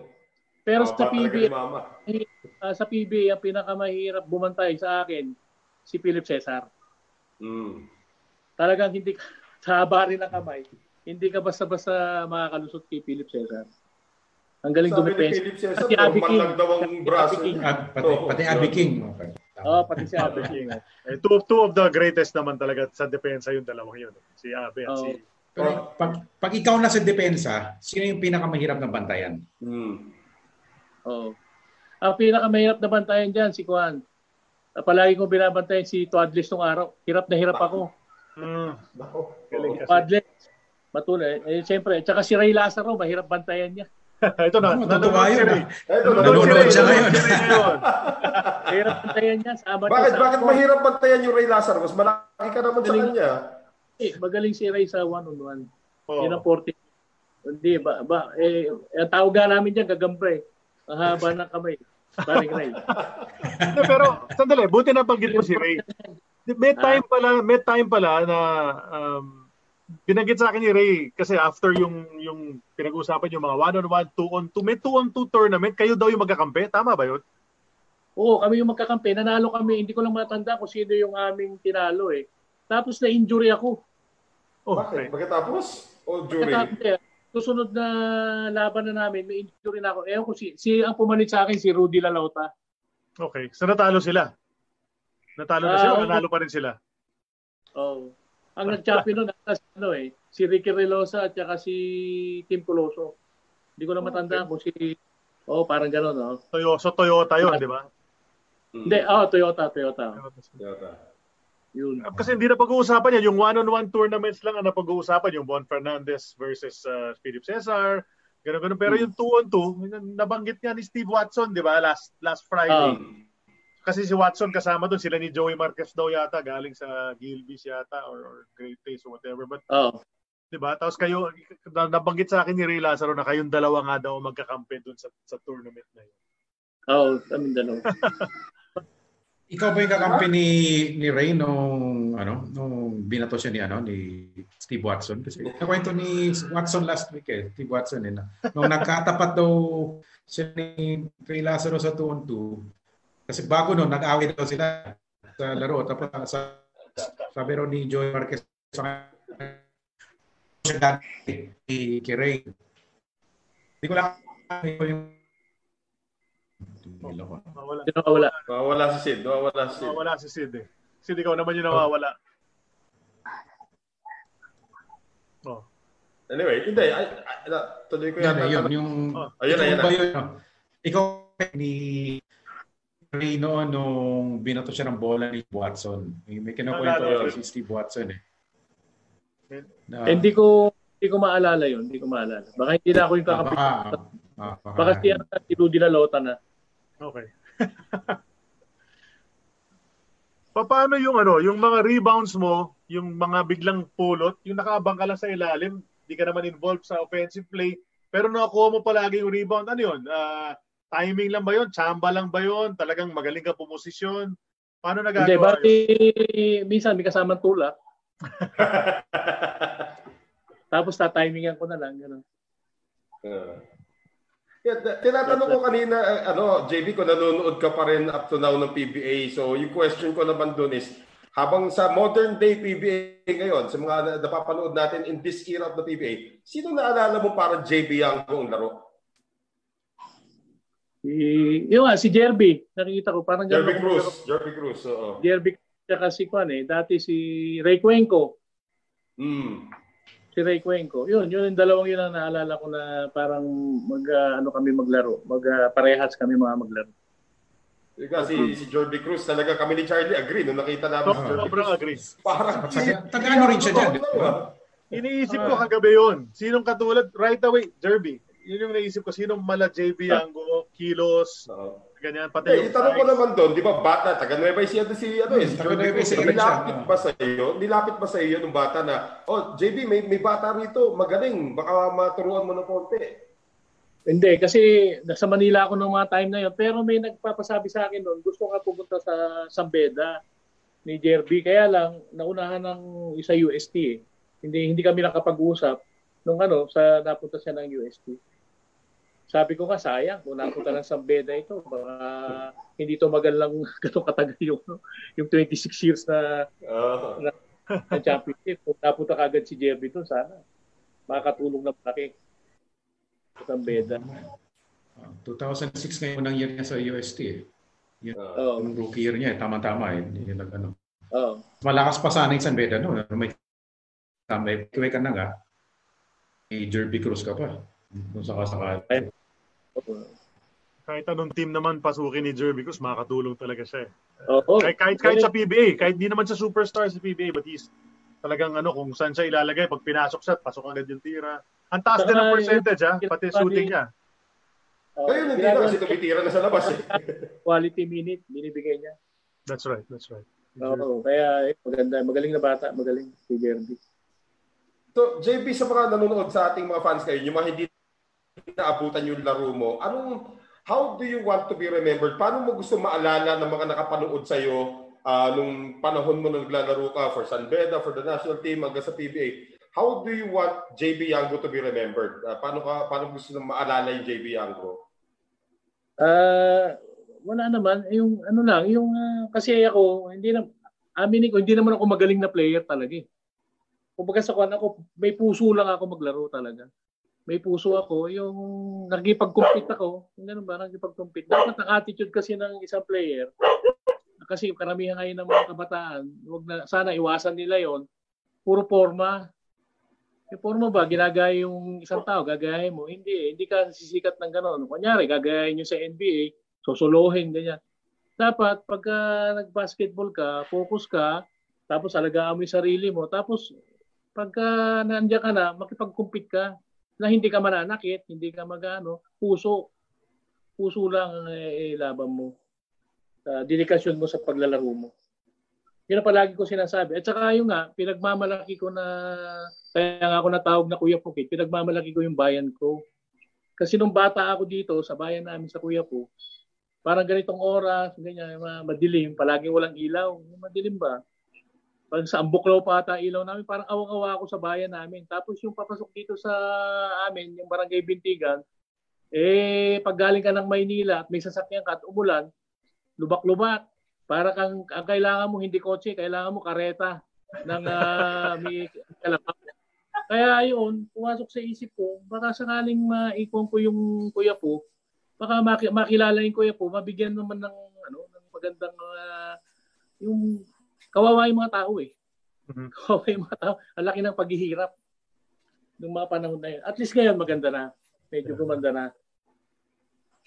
Mukhang love na love ka naman ng mga tao. Yung reaction ng mga taga dyan, nakita natin yung comments agad dun sa page, nag-share agad ng, uh, ng announcement na ikaw ay magiging guest dito. Pero yung sinasabi mong puso, no? yung puso na sabi mo hindi ka masyadong talented pero puso ang, ang dinala mo sa puso ganyan umabot ka ng ano ng FIBA World di ba nag, nag national team ka nag champion ka uh, tatlong beses sa PBA di ba so grabe grabe yung nagagawa ng puso di ba uh, kung saan ka aabot, di ba? Ang ganda na naging journey mo. Tama, tama. Kahit kid. Mm-hmm. Tama. At saka, unang-una, swerte rin ako eh. Bakit kanyo? Swerte ako sa mga coach ko. Nagugustuhan ako ng mga coach, coaches ko. Kasi pagka kahit na ano ang ano mo, kung magaling ka, kung ayaw ka naman ng coach, wala, hindi mo rin maipapakita yung talent mo.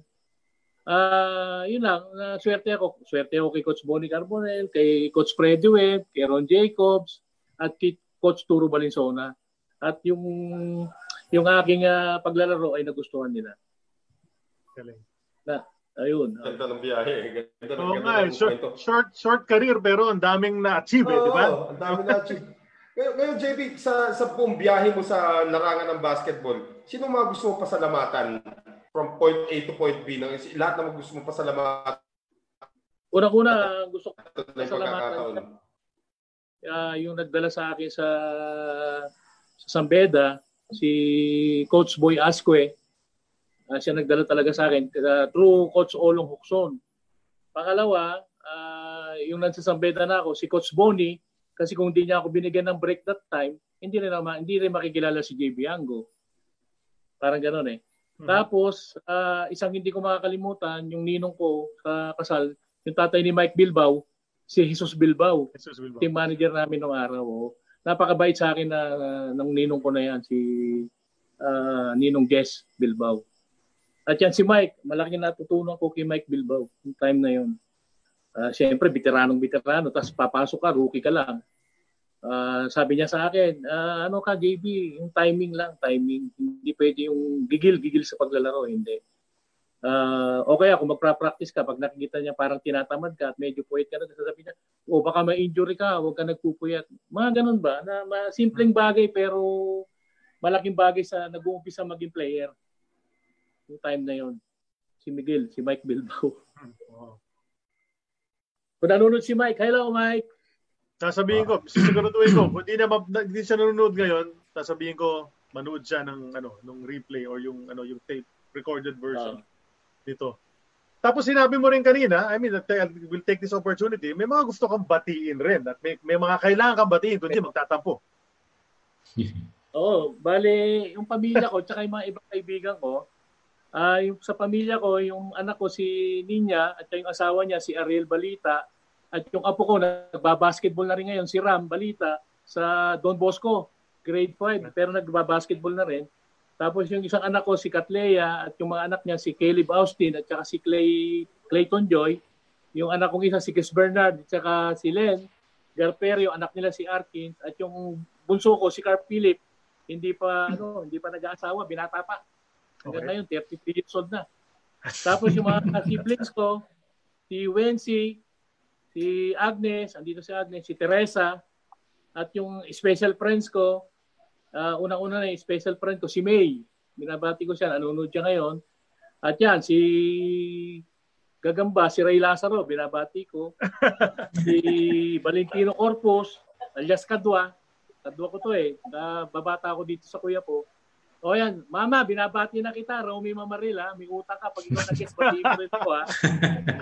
Oh, bati mo ako. Ito mga tropa ko dito sa barangay namin sa andito sila, nanonood sila.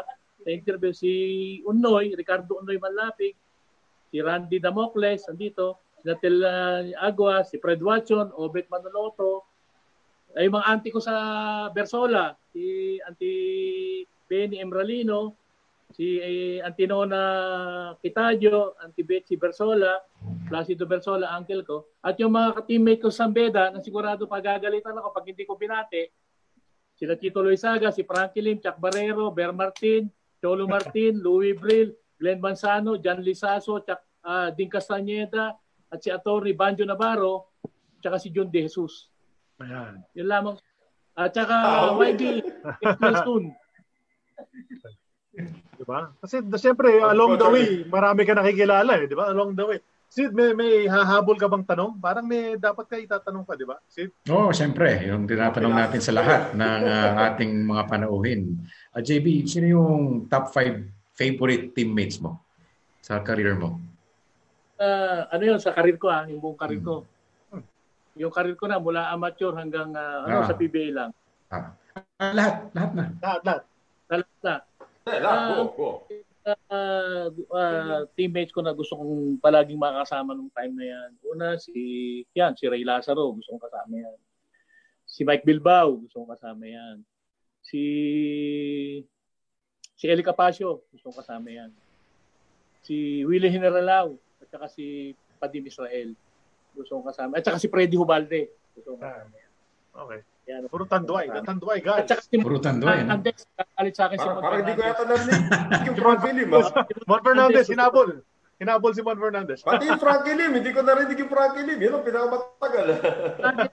gusto ko kasama yan. Kaya lang, si Mon Fernandez, nung nagbabago-bago akong uh, nagpe-player, idol ko yan, si Mon Fernandez. Maka Toyota ako eh, nung araw. Yan, uh, Francis Arnain, Sonny Jaworski, uh, Viking, yan mga yan. Si Hill Cortez, mga idol ko nung oh, araw yan eh. Si Hill, si Coach Hill, nanonood yan kanina. Oh, nanonood siya, binabati ka. Ito may isa kang Merle Gaspi. Uh, may isa kang teammate, binabati ka. Hi, teammate JB, si Jimmy Manansala. binabati ka ngayon. Grabe, no? I mean, hindi na ako tinanong. Ang dami kong gusto kasama eh. yun na nga, yung iba ayaw sumagot si Bon, ayaw sumagot talaga. Nung tinanong namin yun, wag na rin yung... Uh, Kasi baka may magtampo daw. Pero ganun talaga. Yung mga unang lumalabas yung pangalan, yun yung mga favorite talaga, di ba? uh, anyway, anything to ano to ask guys to before we end? Actually, I'm ano I'm, I'm done. Uh, yung gagawin ko lang naman kamusta Kamusta na ngayon, JB, dyan sa inyo? Uh, alam naman natin may pandemya tayong hinaharap. Kamusta naman uh, dyan ngayon? Uh, naka-lockdown kami dito sa Maynila. Ayo, ewan ko kung naka-lockdown kayo. Uh, naka-MECQ kami sa Maynila at kami sa Calabarzon. Sa, sa inyo, hindi siguro. Naka-MGC ko kami rito ngayon. Kaya lang, bawal ako lumabas. Senior citizen, kaya, kaya meron ako mask. Oo, kailangan. Kailangan yan. Oo, oh, meron. Pero okay naman dito. So far, ano, okay naman. Okay naman. Oh, NGCQ na kayo eh. Di ba? Oo nga eh. Pwede na maglaro dyan ng PBA. Eh. pwede, sana, pwede. Sana matuloy pa yung PBA niyan. But anyway, well, you know, there's nothing further from my uh, two companions. We will call this may episode. Ako. May oh, sige. Ako, pero after, yeah, gawin mo na ngayon. Gawin mo na. Go, habol. Okay. Go ka na. Okay. Alright, uh, sana mag-hold yung internet ko. No? Alam oh. naman natin may ongoing auction tayo para makatulong sa mga sports broadcasting and uh, production personnel na nawala ng trabaho during the pandemic. So yung next item up for bids natin ngayon uh, sa ating bidding site, which I will post here later sa ating site, ano, complete Gilas uniform na may autograph. Complete sando at saka shorts ng isang manlalaro ng Gilas Pilipinas. Uh, sa numero pa lang naman siguro, baka makilala nila. Una-una, ito yung shorts. Ito yung shorts ng mama. Puti rin. Kaya puti yung wall ko eh. Puti na shorts. Puti yung uniforme. At siguro Ano naman sa numero, pag pinakita ko sa inyo numero ng manlalaro, sino to? Gilas. May pirma na. Ha? Number 6, Gilas Pilipinas, 2013. 2013 uh, FIBA Asia Championship. Kaliwete yan. Number kaliwete. 6, sino? Chan. daw. Oh, tama-tama. Ayan po. Uniforme po ni Jeff Chan. Ang aming pong ino-auction ngayon sa ating site. So it is a Jeff Chan complete set. Sando, pati na rin shorts. Uh, we will announce it on the site later and we will post it here on an eternity of basketball. Tulong po sa ating mga um, uh, sports broadcasting and production personnel na na sideline dahil dito sa pandemya. Lahat ng uh, bids nyo uh, will go to the fund na ginagawa namin para sa, sa kanila. So again, Jeff Chan jersey and shorts up for bids sa ating auction site. I'll post it later. So salamat ulit sa inyong suporta. Yep, thanks for all the support uh, para dyan sa auction ni Noel Zarate. We'd like to thank our guest, JB Ango. Maraming salamat, JB, sa iyong uh, pagdalo rito sa aming munting kwentuhan sa an eternity of basketball and sharing your story, uh, your basketball journey with all of uh, us, you know, kami at saka yung ating mga followers on the Facebook page. Thank you for joining us. And uh, well, so that's a, that's an episode, no? episode 34 para sa AEOB. May episode 35 siyempre na parating, uh, hindi sa Friday. I think it's Saturday morning. Saturday morning. i-announce- Ah. i-announce namin sa page, Facebook page ko anong oras gagawin. Pa-finalize lang namin.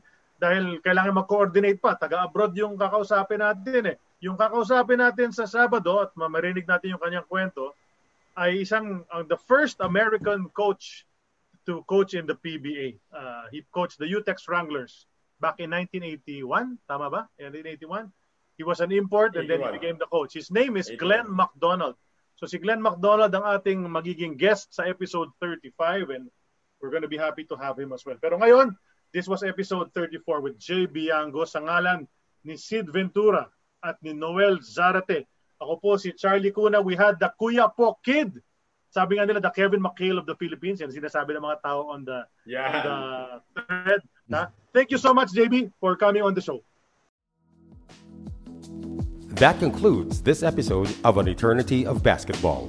As a reminder for this show and others like it and projects like it, go to globallyballin.com as well as follow Globally Ballin on all social media, including facebook.com slash globallyballin, Twitter at globallyballin, and Instagram. You can also follow this show directly at An Eternity of Basketball on Instagram or facebook.com slash An Eternity of Basketball. Thank you, and make sure to catch next week's episode.